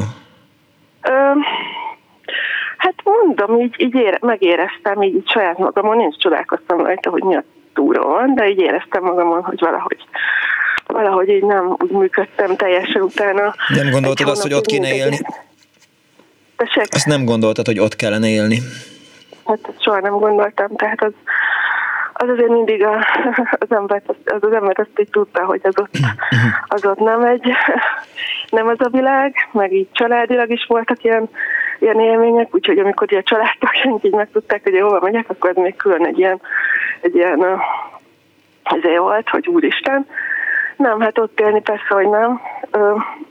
Az viszont így visszagondolva lehet, hogy több értelme lett volna kint tenni egy évet, és akkor rendesen megtanulni Ja. oroszul, mert tud meg lehetett volna. És akkor mindent olvasna az Hát, ember oroszul. Hát igen. Klasszikusokat, ja. Köszönöm szépen, Kriszta, hogy hívtál. Én is köszönöm. Viszont hallásra, szervusz! Hello. 24 06 953, 24 07 953, SMS-ben 06 30 30 30 953, illetve Viberen is ez. Eh, Nyet-nyet szovjet, eh, egy betelefonáló vonal- vonal túlsó. Jó napot kívánok! Szia Miklós, Bosnyák Viktória vagyok, Hello, a Soros Viktória. Alapítvány próbababája. Figyelj, figyelj, Igen, figyelek. hogy, eh, hogy be van készítve nekem egy cikk, csak persze lehet, hogy, hogy elbénáztam, mert Aha. egy 1987-es újságot küldött át nekem Kardos Józsi, sok egyéb mással. Ne őríts, ötlet, ötlet magazin? Nem tudom, hogy nem, nem. Ötlet magazin, de minden esetre felhívás soros ösztöndíjra való Aha. jelentkezésre. Aha. Tehát egy ilyen hirdetés, amit a, Igen. a, a kulturális minisztérium hát most beszélj, és közben majd előkeresem a, a, történetet, mert rám írtál SMS-ben, hogy, hogy te soros ösztöndíjas voltál. Igen. Akkor Abszolút. jó én, napot én kívánok! voltam a próbababa, és meg is fogod látni akkor, hogy a dátumok hogy vannak. Figyelek! Eh, Tehát én a 86-os évet töltöttem Amerikában, Aha. mint soros ösztöndíjas, ami azt jelenti, hogy én 85-ben érettségiztem, Uh-huh. és jelentkeztem akkor az eltére angol-német Megvan, szakra, várj, várj, várj, várj, várj, várj, várj, várj, várj. Megvan, hál' Igen. Istennek megtaláltam pályázati Na. felhívás a New Yorki Soros Alapítvány ösztöndíjára Aha. 1987-88-as évre. Oké. A Magyar Nemzetben jelent meg az a hirdetés, ahol Jó. egyébként felhívják a figyelmünket arra, hogy használjuk a modern elektronika előnyeit, és vásároljunk asztali számítógépet, illetve, hogy a Magyar Nemzet a jégkoron kupáért, és még az állami biztosítónak is van egy hirdetése, és ott bújik meg a ö, negyedoldalas hirdetése a Soros Alapítványnak, ami Oxfordi, illetve más Oxfordi, több Oxfordi képzésre, illetve általános külföldi ösztöndíj 15-20 fő részére van meghirdetve. Te Igen. voltál az egyik. Látod, Miklós, ha én lettem volna az egyik, akkor valószínűleg most az ország vezetésében ülnék, de Hát, nem én voltam, nem, mert az nem. volt az, a, az az alkalom. Tehát én nem erről beszélek, én a próbababa voltam. Aha. Egy nem létező ösztöndíjat kaptam meg a következő módon, tehát 85-ben érettségiztem, és nem vettek fel az eltére. Mhm. De innen engedd meg, hogy visszaugorjak először is 1956-ra, amikor én még nem éltem. Igen? Ellenben a zseniális nagymamám diszidált az USA-ba. Uh-huh. Ő ott nagyon jól eltöltött tíz évet, majd amikor én születtem, hazajött Ausztriába. Ez nem is lenne érdekes, úgy tűnik, de fontos, hogy ő hazajött Ausztriába, és miközben ő Mincenti Bíborosnak lett a főzőasszonya, ő Bocsánat. egyébként Jolika néven, ami Jolika néni nem álnév volt, hanem valóban a saját becsületes neve. Uh-huh. Jolika néni átjáróház volt az ő kicsi lakása a magyar disszidenseknek oda-vissza, oda-vissza, Németország, az USA, meg mindenféle felé a, a De 60-as kemény. évek végén, Aha. de főleg a 70-es években. Tehát a nagymamám egy intézmény volt, aki kis kosztümben szépen megcsinált frizurával csempészte a magyaroknak a szamizdatot, meg a pénzt a maga által vart dupla fenekű szatyrokban. Mhm. Ezt ő hozta, vitte. Tehát ő egy igazán zseniális, jéghátán is megélő asszony volt. Ez azért érdekes, mert azon a nyáron, amikor én érettségiztem, akkor úgy szerettem volna az angolt még egy kicsikét gyakorolni, és mivel ő minden annó disszidenst ismert, ezért be tudott engem szerezni az amerikai nagykövetségre egy családhoz, hogy babysitterkedjek nyáron. És így ismerkedtem meg egy fantasztikus emberrel, bizonyos John Menzies-szel, uh-huh. aki kulturális atasé volt a budapesti amerikai nagykövetségen. És amikor John Menzies meghallotta, hogy én igen jól tudok angolul, és az eltére mégsem vettek föl, John akkor Menzies. Dr. John Menzies, aki egy fantasztikus békediplomata volt, Aha. aki Magyarországról később aztán az MDK-ba, Bulgáriába, Koszovóba, Kurdisztánba, tehát tényleg egy hatalmas, nagyívű Kultúra, diplomata. azt mondtad, de hogy kulturális atasé volt? Kulturális atasé volt. Sokáig volt ő, mert mert én arra emlékszem, amikor Richard Baltimore, ő egy színesbőrű fiatalember volt, uh-huh. volt a kulturális atasé, de ő szerintem ilyen 86-87 tájékán érkezhetett ő ide. föl. Aha. John Menzies körülbelül szerintem 86 végéig lehetett, vagy 86-ban még itt volt, és uh-huh. utána már, már ő az NDK-ba ment. Aha, igen, akkor nyilván váltás volt, jó? Na, szóval ez a, ez a fantasztikus ember megnézte az én képességeimet, hogy bizonyítványaimat, és azt mondta, hogy ő nekem ajánl egy amerikai ösztöndíjat, ha van kedvem menni. Hát mondom, Na, ne tessék hülyéskedni, Aha. hát van kedvem menni, mit kell csinálnom? Mondta semmit, csak akkor itt töltsem ki a kérelmet, meg hát akkor beszélne, beszélne apukámmal. Uh-huh. Hát mondom apámnak, hogy itt van egy ilyen 30 közepi amerikai diplomata muki, ez, ez azt mondta, hogy egy évre ingyen kivisz engem Amerikába. Aha. Hát mire apám természetesen, hogy ácsi. miről, miről beszélünk itt? Tehát ez nem egy meghirdetett ösztöndíj volt. Uh-huh apám rögtön, ahogy én magam is a saját gyerekeimmel kapcsolatban, én is azt mondtam volna mindjárt, hogy itt hátsó szándékok lapulnak. Igen. ő is ezt mondta, és valóban lapultak hátsó szándékok, amit aztán John Menzies el is mondott a családomnak, hogy az a helyzet, hogy ő két éve dolgozik azon, mert a Soros Alapítvány akkor már azt hiszem, hogy kb. két éve működött Magyarország Igen. területén, és hogy ő két éve dolgozik azon, hogy értékes fiatalokat ki lehessen juttatni nyugati egyetemekre, uh-huh. de Kádárék ennek borzasztóan ellenállnak, mert attól félnek, hogy el lesz az agy szipkázva. És, és, hogy, és hogy ő azt gondolja, hogy én megfelelő próbababa lennék, Hm. Ő megmondja, hogy egy nincs választás, egyetlen amerikai egyetemre mehetek ki, ez az az egyetem, ahova ő maga is járt, ez egy teljesen ismeretlen, egyébként Graceland College nevezetű hely, Elvishez semmi köze, Ájovában a kukoricás közepén, ö, oda menjek ki, azt el tudja nekem intézni, a hm. Soros Alapítvány fizeti egy jó részét, és a többi részét pedig ez az egyetem fogja állni, nem kell fizetni, két feladatom van, Igen. hogy ott ne bőgessem le őt, másrészt a legfontosabb feladatom, hogy jöjjek vissza, ne diszidáljak, Aha. mert ha visszajövök becsülettel, akkor uh-huh. el fogja tudni intézni, hogy utánam értékes emberek, ezt nem így mondta, hogy hozzám képes, de ugye nem frissen érettségizetteket akart ő kivinni, Igen. hanem olyanokat, akik már bizonyítottak, de ha én visszajövök, akkor majd ő ki fogja tudni vinni azokat az okos egyetemistákat, akik, akiket szeretnének. A kis Orbán Viktort.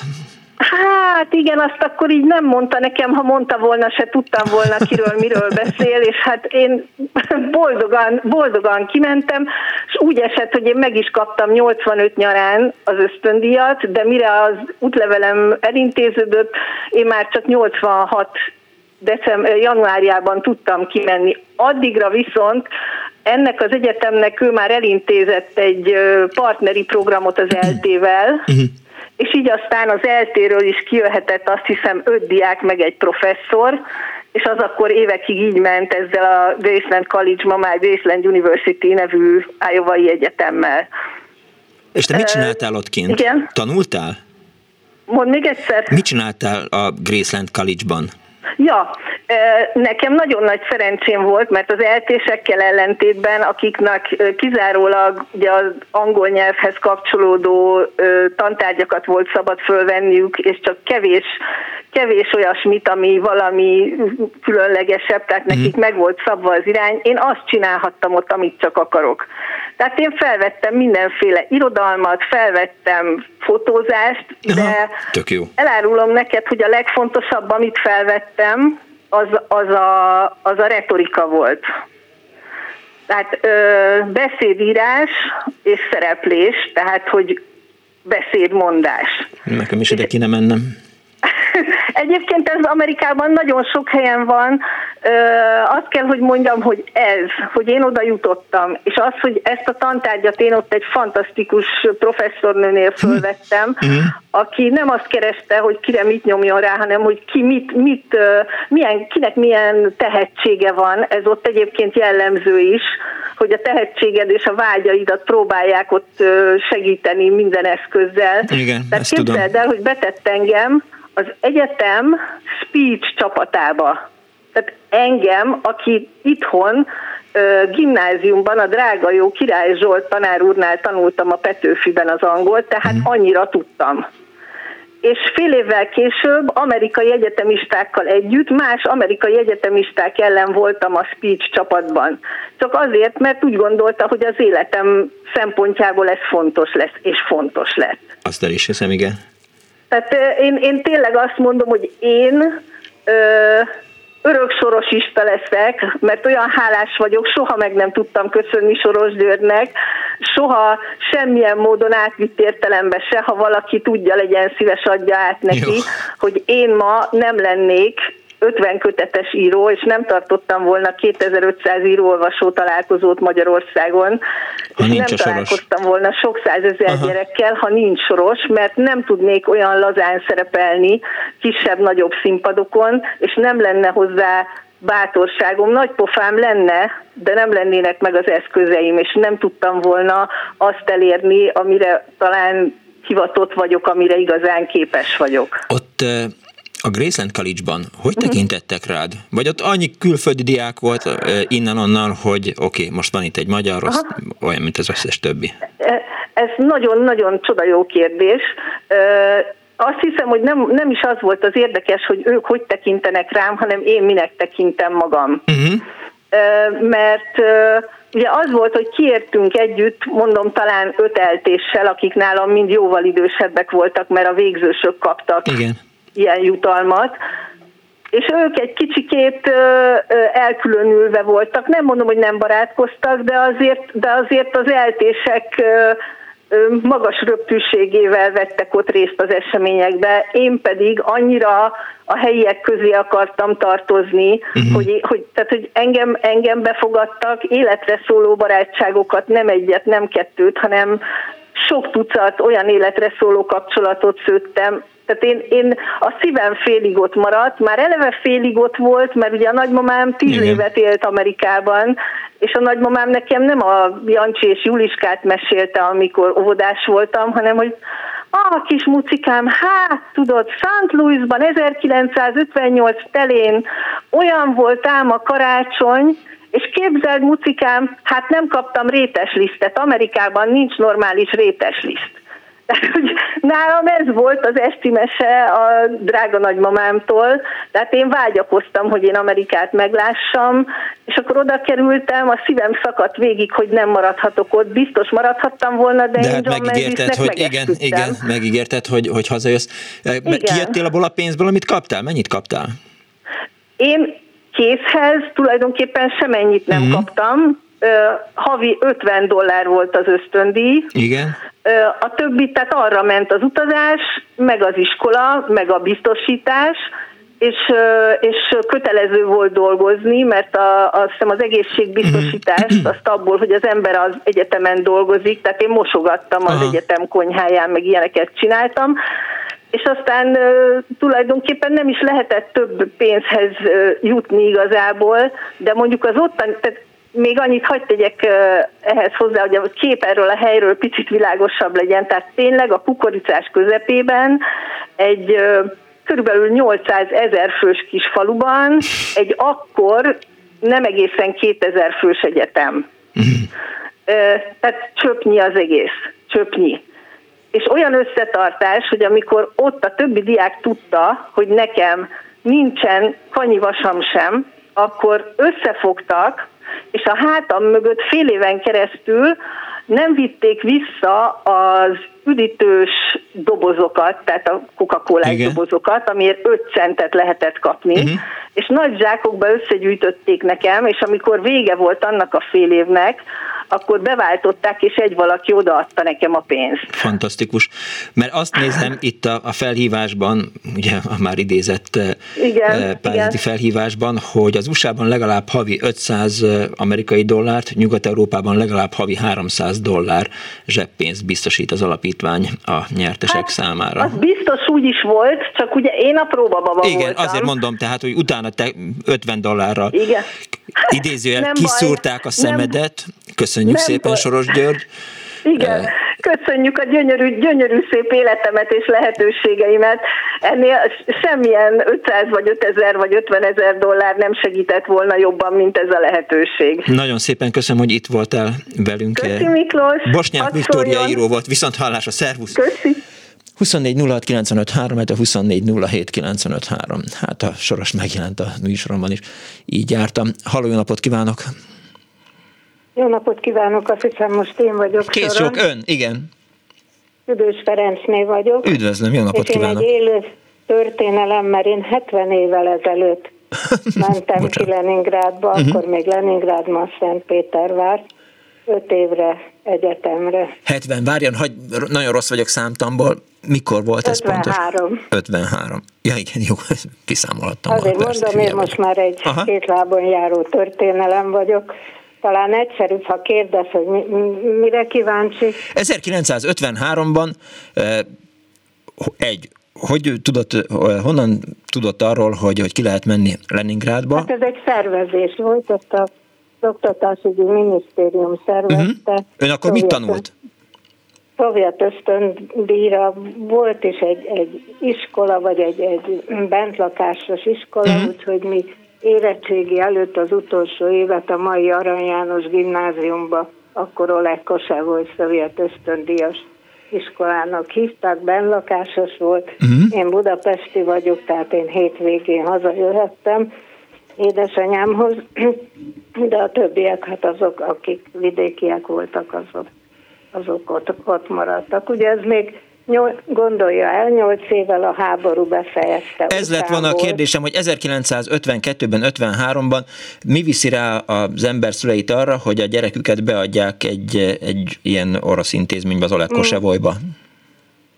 Maga mai fejjel gondolkozik. Igen. És nem 70 évvel ezelőtt. Biztos. Az akkor egy egy óriási dolog volt, hiszen mi nem utazhatunk az országból, nem volt kibejárás, uh-huh ez volt az egyetlen lehetőség, hogy valaki egy külföldi ö, tanulmányokat végezhessen. Uh-huh. Értem. Ez úgy volt, hogy ez, ez országos rend, szervezés volt, a gimnáziumok megkapták ezt a felhívást, és akkor jelölhettek, hát nyilván jó tanulókat, meg aki talán nyelvben is jó volt, meg mit tudom én, közösségi szellemben is pozitívan mutatkozott, úgyhogy így, így kerültük. Én az, az osztályomból öten voltunk, akiket kandidáltak, és Igen. hát felvételi vizsgát kellett a minisztériumba tenni, mit tudom én, egy öt oldalas kérdőívet, ki, most kérdem én egy 17 éves gyereknek milyen múltja van, hogy öt oldalon keresztül erre válaszolgatni Nagyon nehéz, kellett. igen. Aha. Úgyhogy én úgy szédültem ki onnan, hogy azt mondtam, na hát ez nem sikerült. Uh-huh. És Ezzel szemben? is megkapt, uh-huh. megkaptam a behívót. És akkor egy évet töltöttünk, éret, ott érettségiztünk az Zola Kosevolyban, körülbelül 380-an indultunk, és körülbelül 320-an kerültünk ki. Ez egy nagyon kemény dresszúra volt, és azért mondom, hogy nyilván volt lemorzsolódás. Mikor kimentünk, nem is tudtuk, hogy melyik városba is, nem is tudtuk pontosan milyen egyetemen fogunk majd tanulni. Ez lett volna a kérdésem, mert igen, ezért van a kérdésem, hogy, hogy mi volt az ígéret, hogyan mit fog tanulni majd Leningrádban? Nem volt ígéret, hanem ez úgy volt, hogy abban a bizonyos felvételi beszélgetésben megkérdezték, hogy mi akarsz uh-huh. lenni. Ön mi akart lenni? És, és hát én akkor biokémikust mondtam, uh-huh.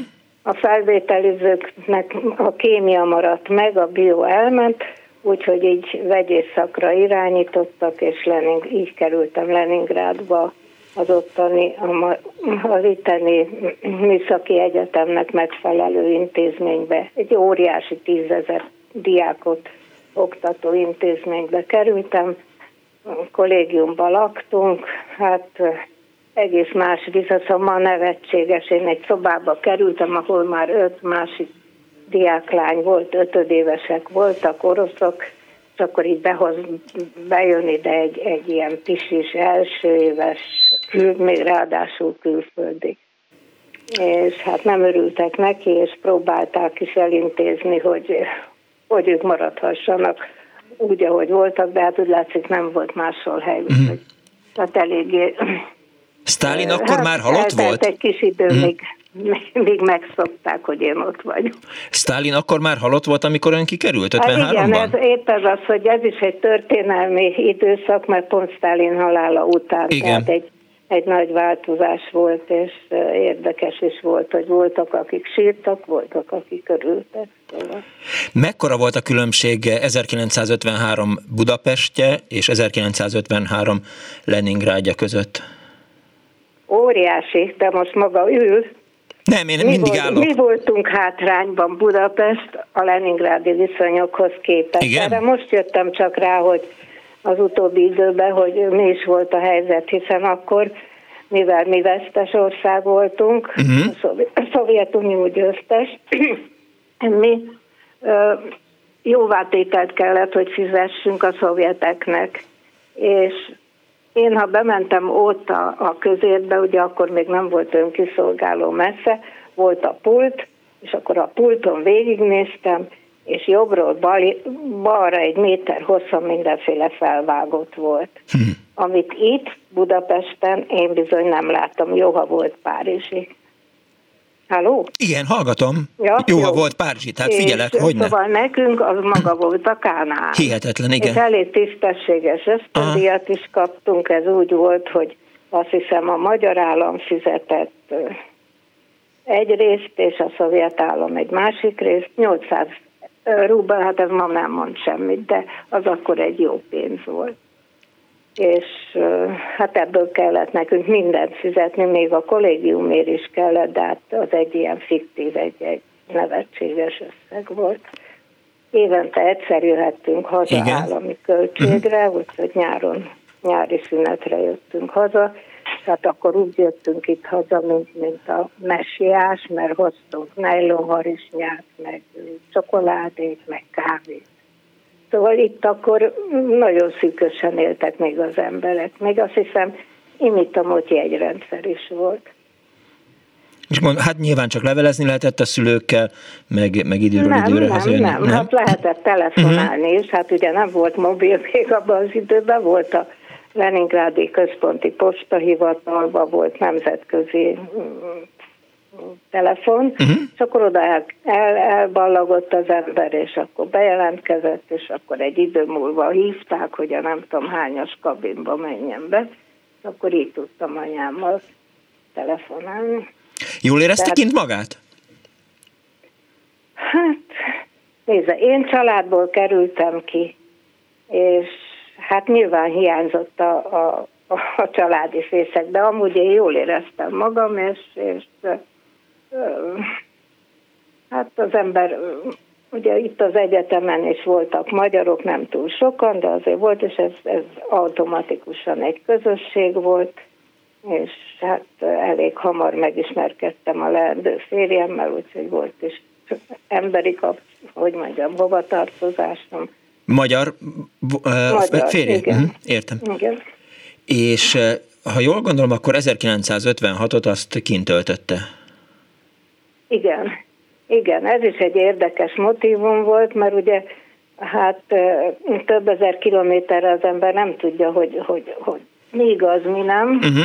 és mi is történik. A, rögtön lezárták a, a, a kapcsolatokat, tehát posta se kisebe. Uh-huh.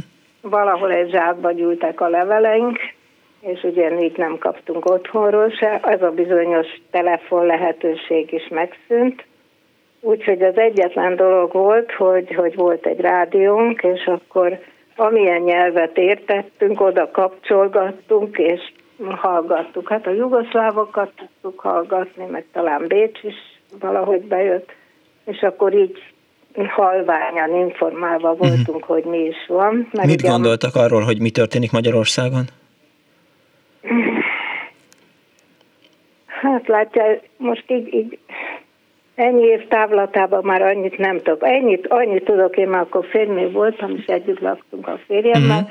hogy egy kis bőröndöt én becsomagoltam, mert mesélték, hogy annak idején ugye a jugoszláv események előtte voltak, hogy akkor bizony a jugoszláv diákokat elvitték, mit tudom én, Szibériába vagy valahova. Uh-huh. Úgyhogy én egy ilyen készenléti csomagot előkészítettem a legrosszabbra gondolva, de ez az egyetem talán hát ez nyilván attól is függött, hogy hol van az ember, és, és kik vannak körülötte, szóval a férjem tanszékvezetője mondta neki, hogy neki akkor lett volna a kandidátusi védésre, hogy figyeljen maga, nem fog védeni. Uh-huh. Hogy, hogy miért? Tudja, nem lehet tudni, hogy mi van ott maguknál, maga hazamegy, és akkor felakasztják. Úgyhogy maga csak szépen maradjon itt, és majd megvárjuk, hogy javulnak, vagy tisztulnak a, a frontok, és akkor majd megvédi a diszertációját. Hát, Úgyhogy hát azért, ilyen hozzáállás.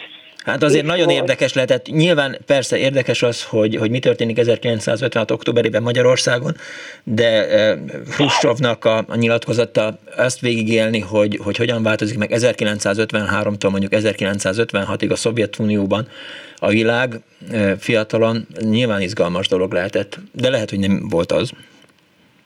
Hát nézve, mi kevésbé, kevésbé politizáltunk, hát el voltunk foglalva a magunk uh-huh. dolgával. Ja. Azért egy külföldi egyetem, külföldinek lenni valahol és, és lépést tartani, azért az egy nagyobb teher, mint, mint ha az ember a saját anyanyelves, Persze. anyanyelvén és saját kör, környezetébe kell ezt csinálnia. Szóval Igen. annyira a politikával, hát nyilván az embert érdekelte, hogy élnek, halnak otthon, és, és, és mivé fajul a dolog, és hogy örökké itt kell maradni.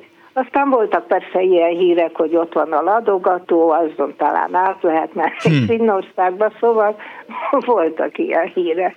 Végül is Tehát, uh, Leningrádban diplomázott? Az egyetemre például ez érdekes volt, hogy a, nem, nem hogy mondjam, nem azt mondták, hogy nem járhatunk, hanem felszabadítottak a bejárástól, ameddig bizonytalan volt ja. a helyzet. Aztán Értem. november 4-e után aztán hát, egyértelművé vált a dolog, és attól kezdve újra jártunk. Ott diplomázott? Persze. És lediplomázott, és aztán jöhetett haza? Ennyi volt az egész?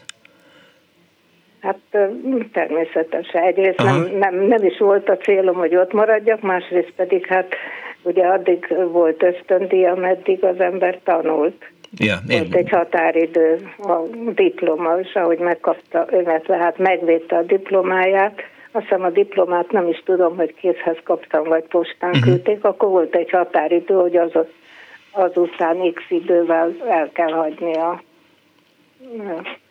az országot. Mert végül is a, fiatal korából öt évet töltött Szovjetunióban, tehát ez meglehetősen sok, tehát nagyon komoly. Hát négy és fél négy évet, és fél. mert a diploma munkát azt itt végeztem, Aha. és csak megvédeni mentem ki. Hát ez egy ilyen kivételes lehetőség volt, talán hivatkozással, hogy akkor a férjem már itthon uh-huh. volt, meg nem tudom, örültek, hogy nem kell vezetni, mert ugye minden diplomáshoz, diploma készítéséhez van valaki, aki hozzá van rendelve, hogy ő vezeti a témát, Igen. tehát akkor egy, egy témavezetővel kevesebbet kellett.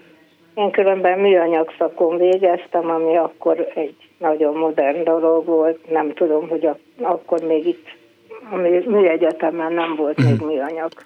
Tanszék. És amikor hazajött, akkor gondolom gyorsan el tudott helyezkedni. Hogy néztek önre, oh, mint a... várjon csak, az nem úgy volt. Nem? Abban az időben a diplomához munkahely járt. Úgyhogy automatikusan az ember megkapta a szakképzettségét, uh-huh. akkor kapott egy, egy kvázi egy útlevelet arra, hogy, hogy most X helyre föl van véve, úgyhogy engem egyből el, el is helyeztek.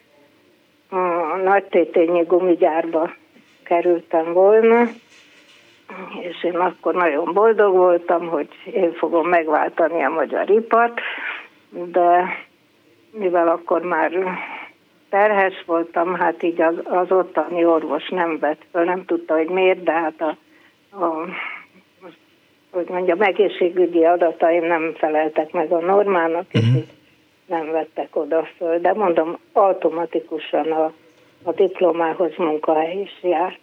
Értem. Ez, ez az az idő volt, amikor büntetendő cselekmény volt, hogyha az embernek nem volt. Hogyne, persze, igen, igen, igen. Közösszélyes munkakerülés lehetett menni Baracskára, hogy itthon hogy fogadták önt, aki mondjuk Moszkvában végzett?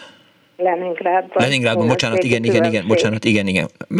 Van különbség? Én nem szerettem, sose szerettem Moszkvát, úgyhogy onnan De fura. nagyon gyors. Ugye úgy kellett menni, hogy vonaton mentünk, és Moszkvába kellett átszállni, uh-huh. akkor még nem volt direkt összekötetés. Nagyon jól fogadtak. Én legalábbis úgy éreztem, hát nem, nem tudom. Értem. Köszönöm szépen, hogy itt volt és elmesélte mindezt. Úgyhogy én nagyon boldog ösztöndíjas voltam, azt kell, hogy mondjam. Örülök neki. És kívánom mindenkinek, hogy legyen lehetősége, mert ezzel csak a látószöge tágul, hogyha más helyen, más emberekkel, más körülmények között tud élni, meg hát a saját lábán kell élni, mert abban a pillanatban, hogyha ez valahol ösztöndíjas, hát akkor nincsen fölötte a családi ernyő. Még ja. egyszer köszönöm szépen, hogy itt volt. Remélem, hogy hasznos volt. Abszolút hasznos volt. Köszönöm szépen. Kész csók, jó egészséget kívánok. Viszont. Viszont hallásra. Halló, jó napot kívánok. Jó napot kívánok. Hallgatom. Halló, Süveges Károly vagy. Üdvözlöm, Károly. No, hát az én történetem, én azt hittem, hogy én leszek a kóri elnök, de hát itt megelőztek egy 12 évvel. Én 1965-ben kezdtem el tanulmányomat a Bukaresti Külolajipar Egyetemen. Na. Előtte persze volt egy kis felvétel, uh-huh. Műegyetemen fizika, matek, rajz. Románia még nem akkor volt. Akkor voltunk 52-en, aztán maradtunk 8 uh-huh. aztán volt mindenféle beszélgetés, végén maradtunk ketten, én voltam a második, de kijutottam. Na, ez egy remek dolog volt, rögtön elkezdődött azzal, hogy 6 hétig a pénzügyminisztérium titkárság vezetője, aki erdélyi volt, tanított bennünket románul. Uh-huh. Hát az meghatározó élmény volt az életünkben, mert amikor kimentünk, hogy nem tudtunk megszólalni. Viszont cserébe januárban volt a vizsgai időszak, no akkor vizsgázni kellett uh-huh. románul szaktantárgyakból. Kemény. Aztán volt még egy apróság az életünkben, hogy itthon a fizika, matek rajz az remek dolog volt, de a matekban az differenciál meg az integrált számítást nem tanították. Úgyhogy ott meg az apró felvételiztek, és hát ott hát mindenféle dolgok jelentek meg a táblán, uh-huh. amit én borzasztóan nem értettem. Mert lényeg az, hogy az elején egy csomó bukás volt a dolog vége, úgyhogy ez így működött, hogy nagyjából olyan harmad évben volt egy professzor, aki tudni kell, hogy arra felé nem volt nyomtatott jegyzet. Általában a lányok azok ültek elől kevesen, azok jegyzeteltek, és kölcsön kéregettük a jegyzeteket ide-oda, amoda.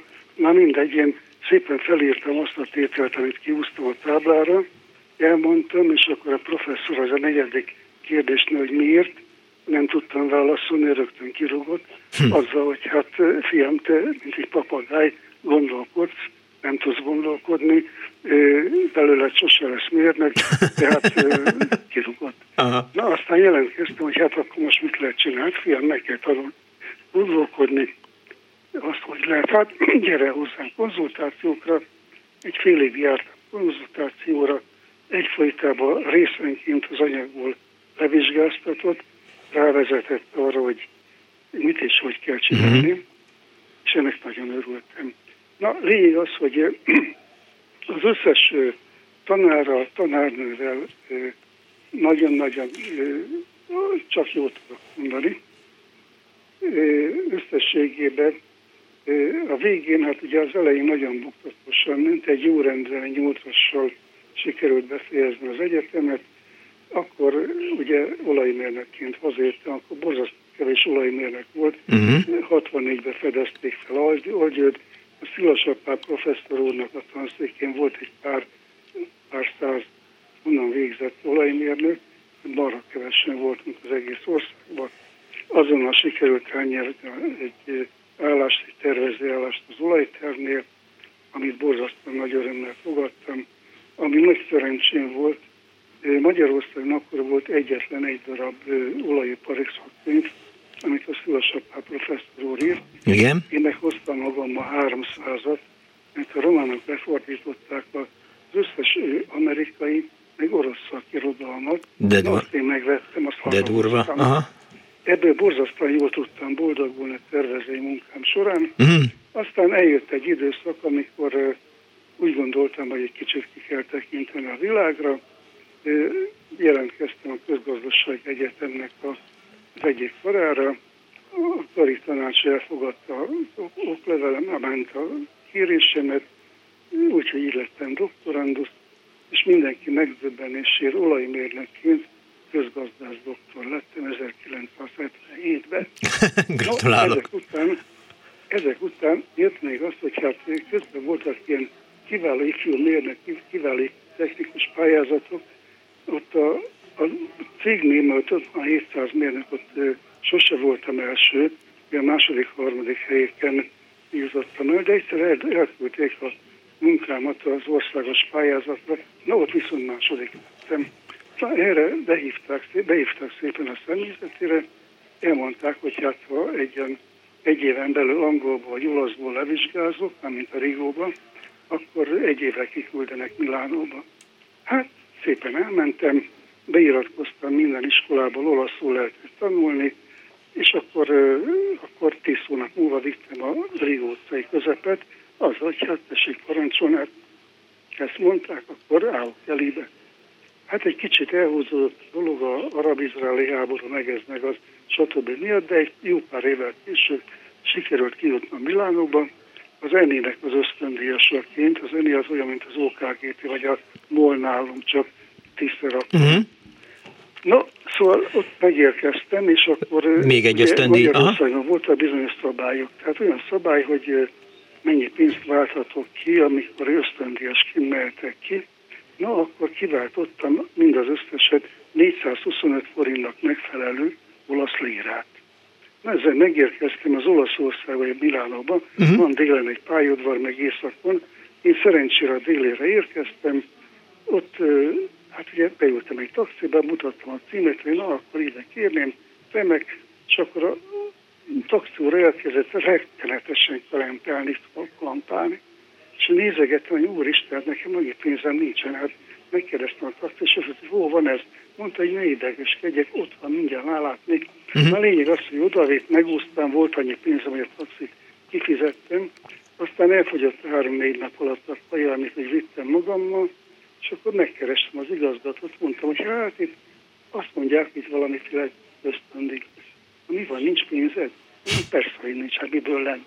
Nem is lehetne hivatalosan, még amúgy sem, mert az ember nem kockáztat. Hát akkor mondta, hogy menjek el a bankba, akkor ott majd mit tudom, lényeg az, hogy adtak valamennyi pénzt, az ösztöndíj egy részét, az ő maradék, az a szállásköltség.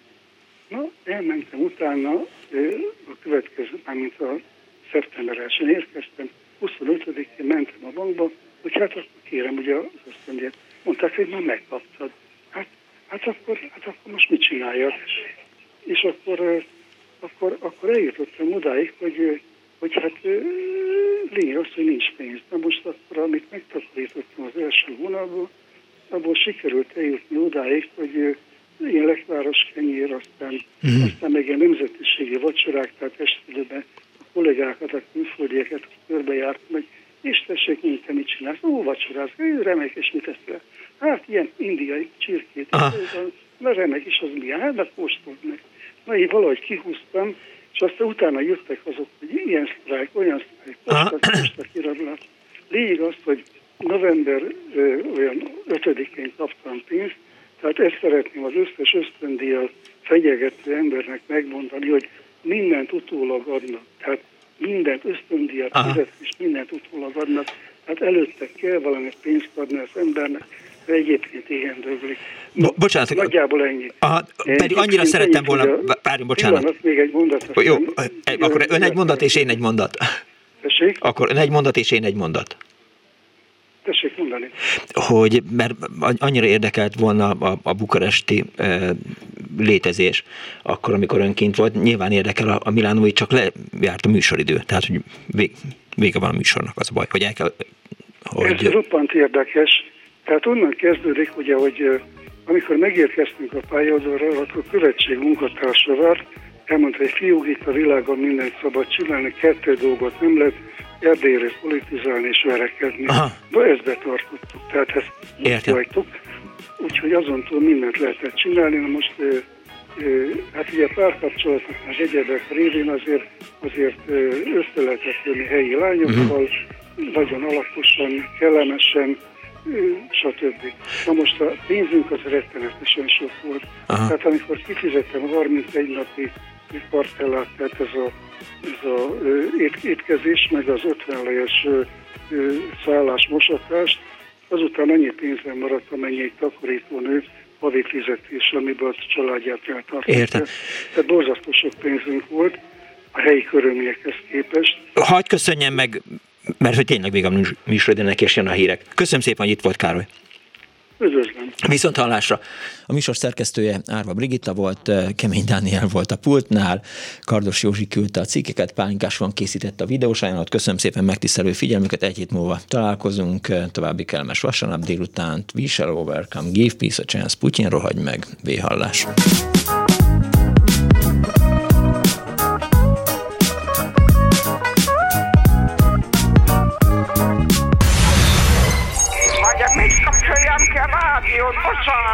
Bocsánat. Igen, igen, igen. Elnézést. Jó napot kívánok.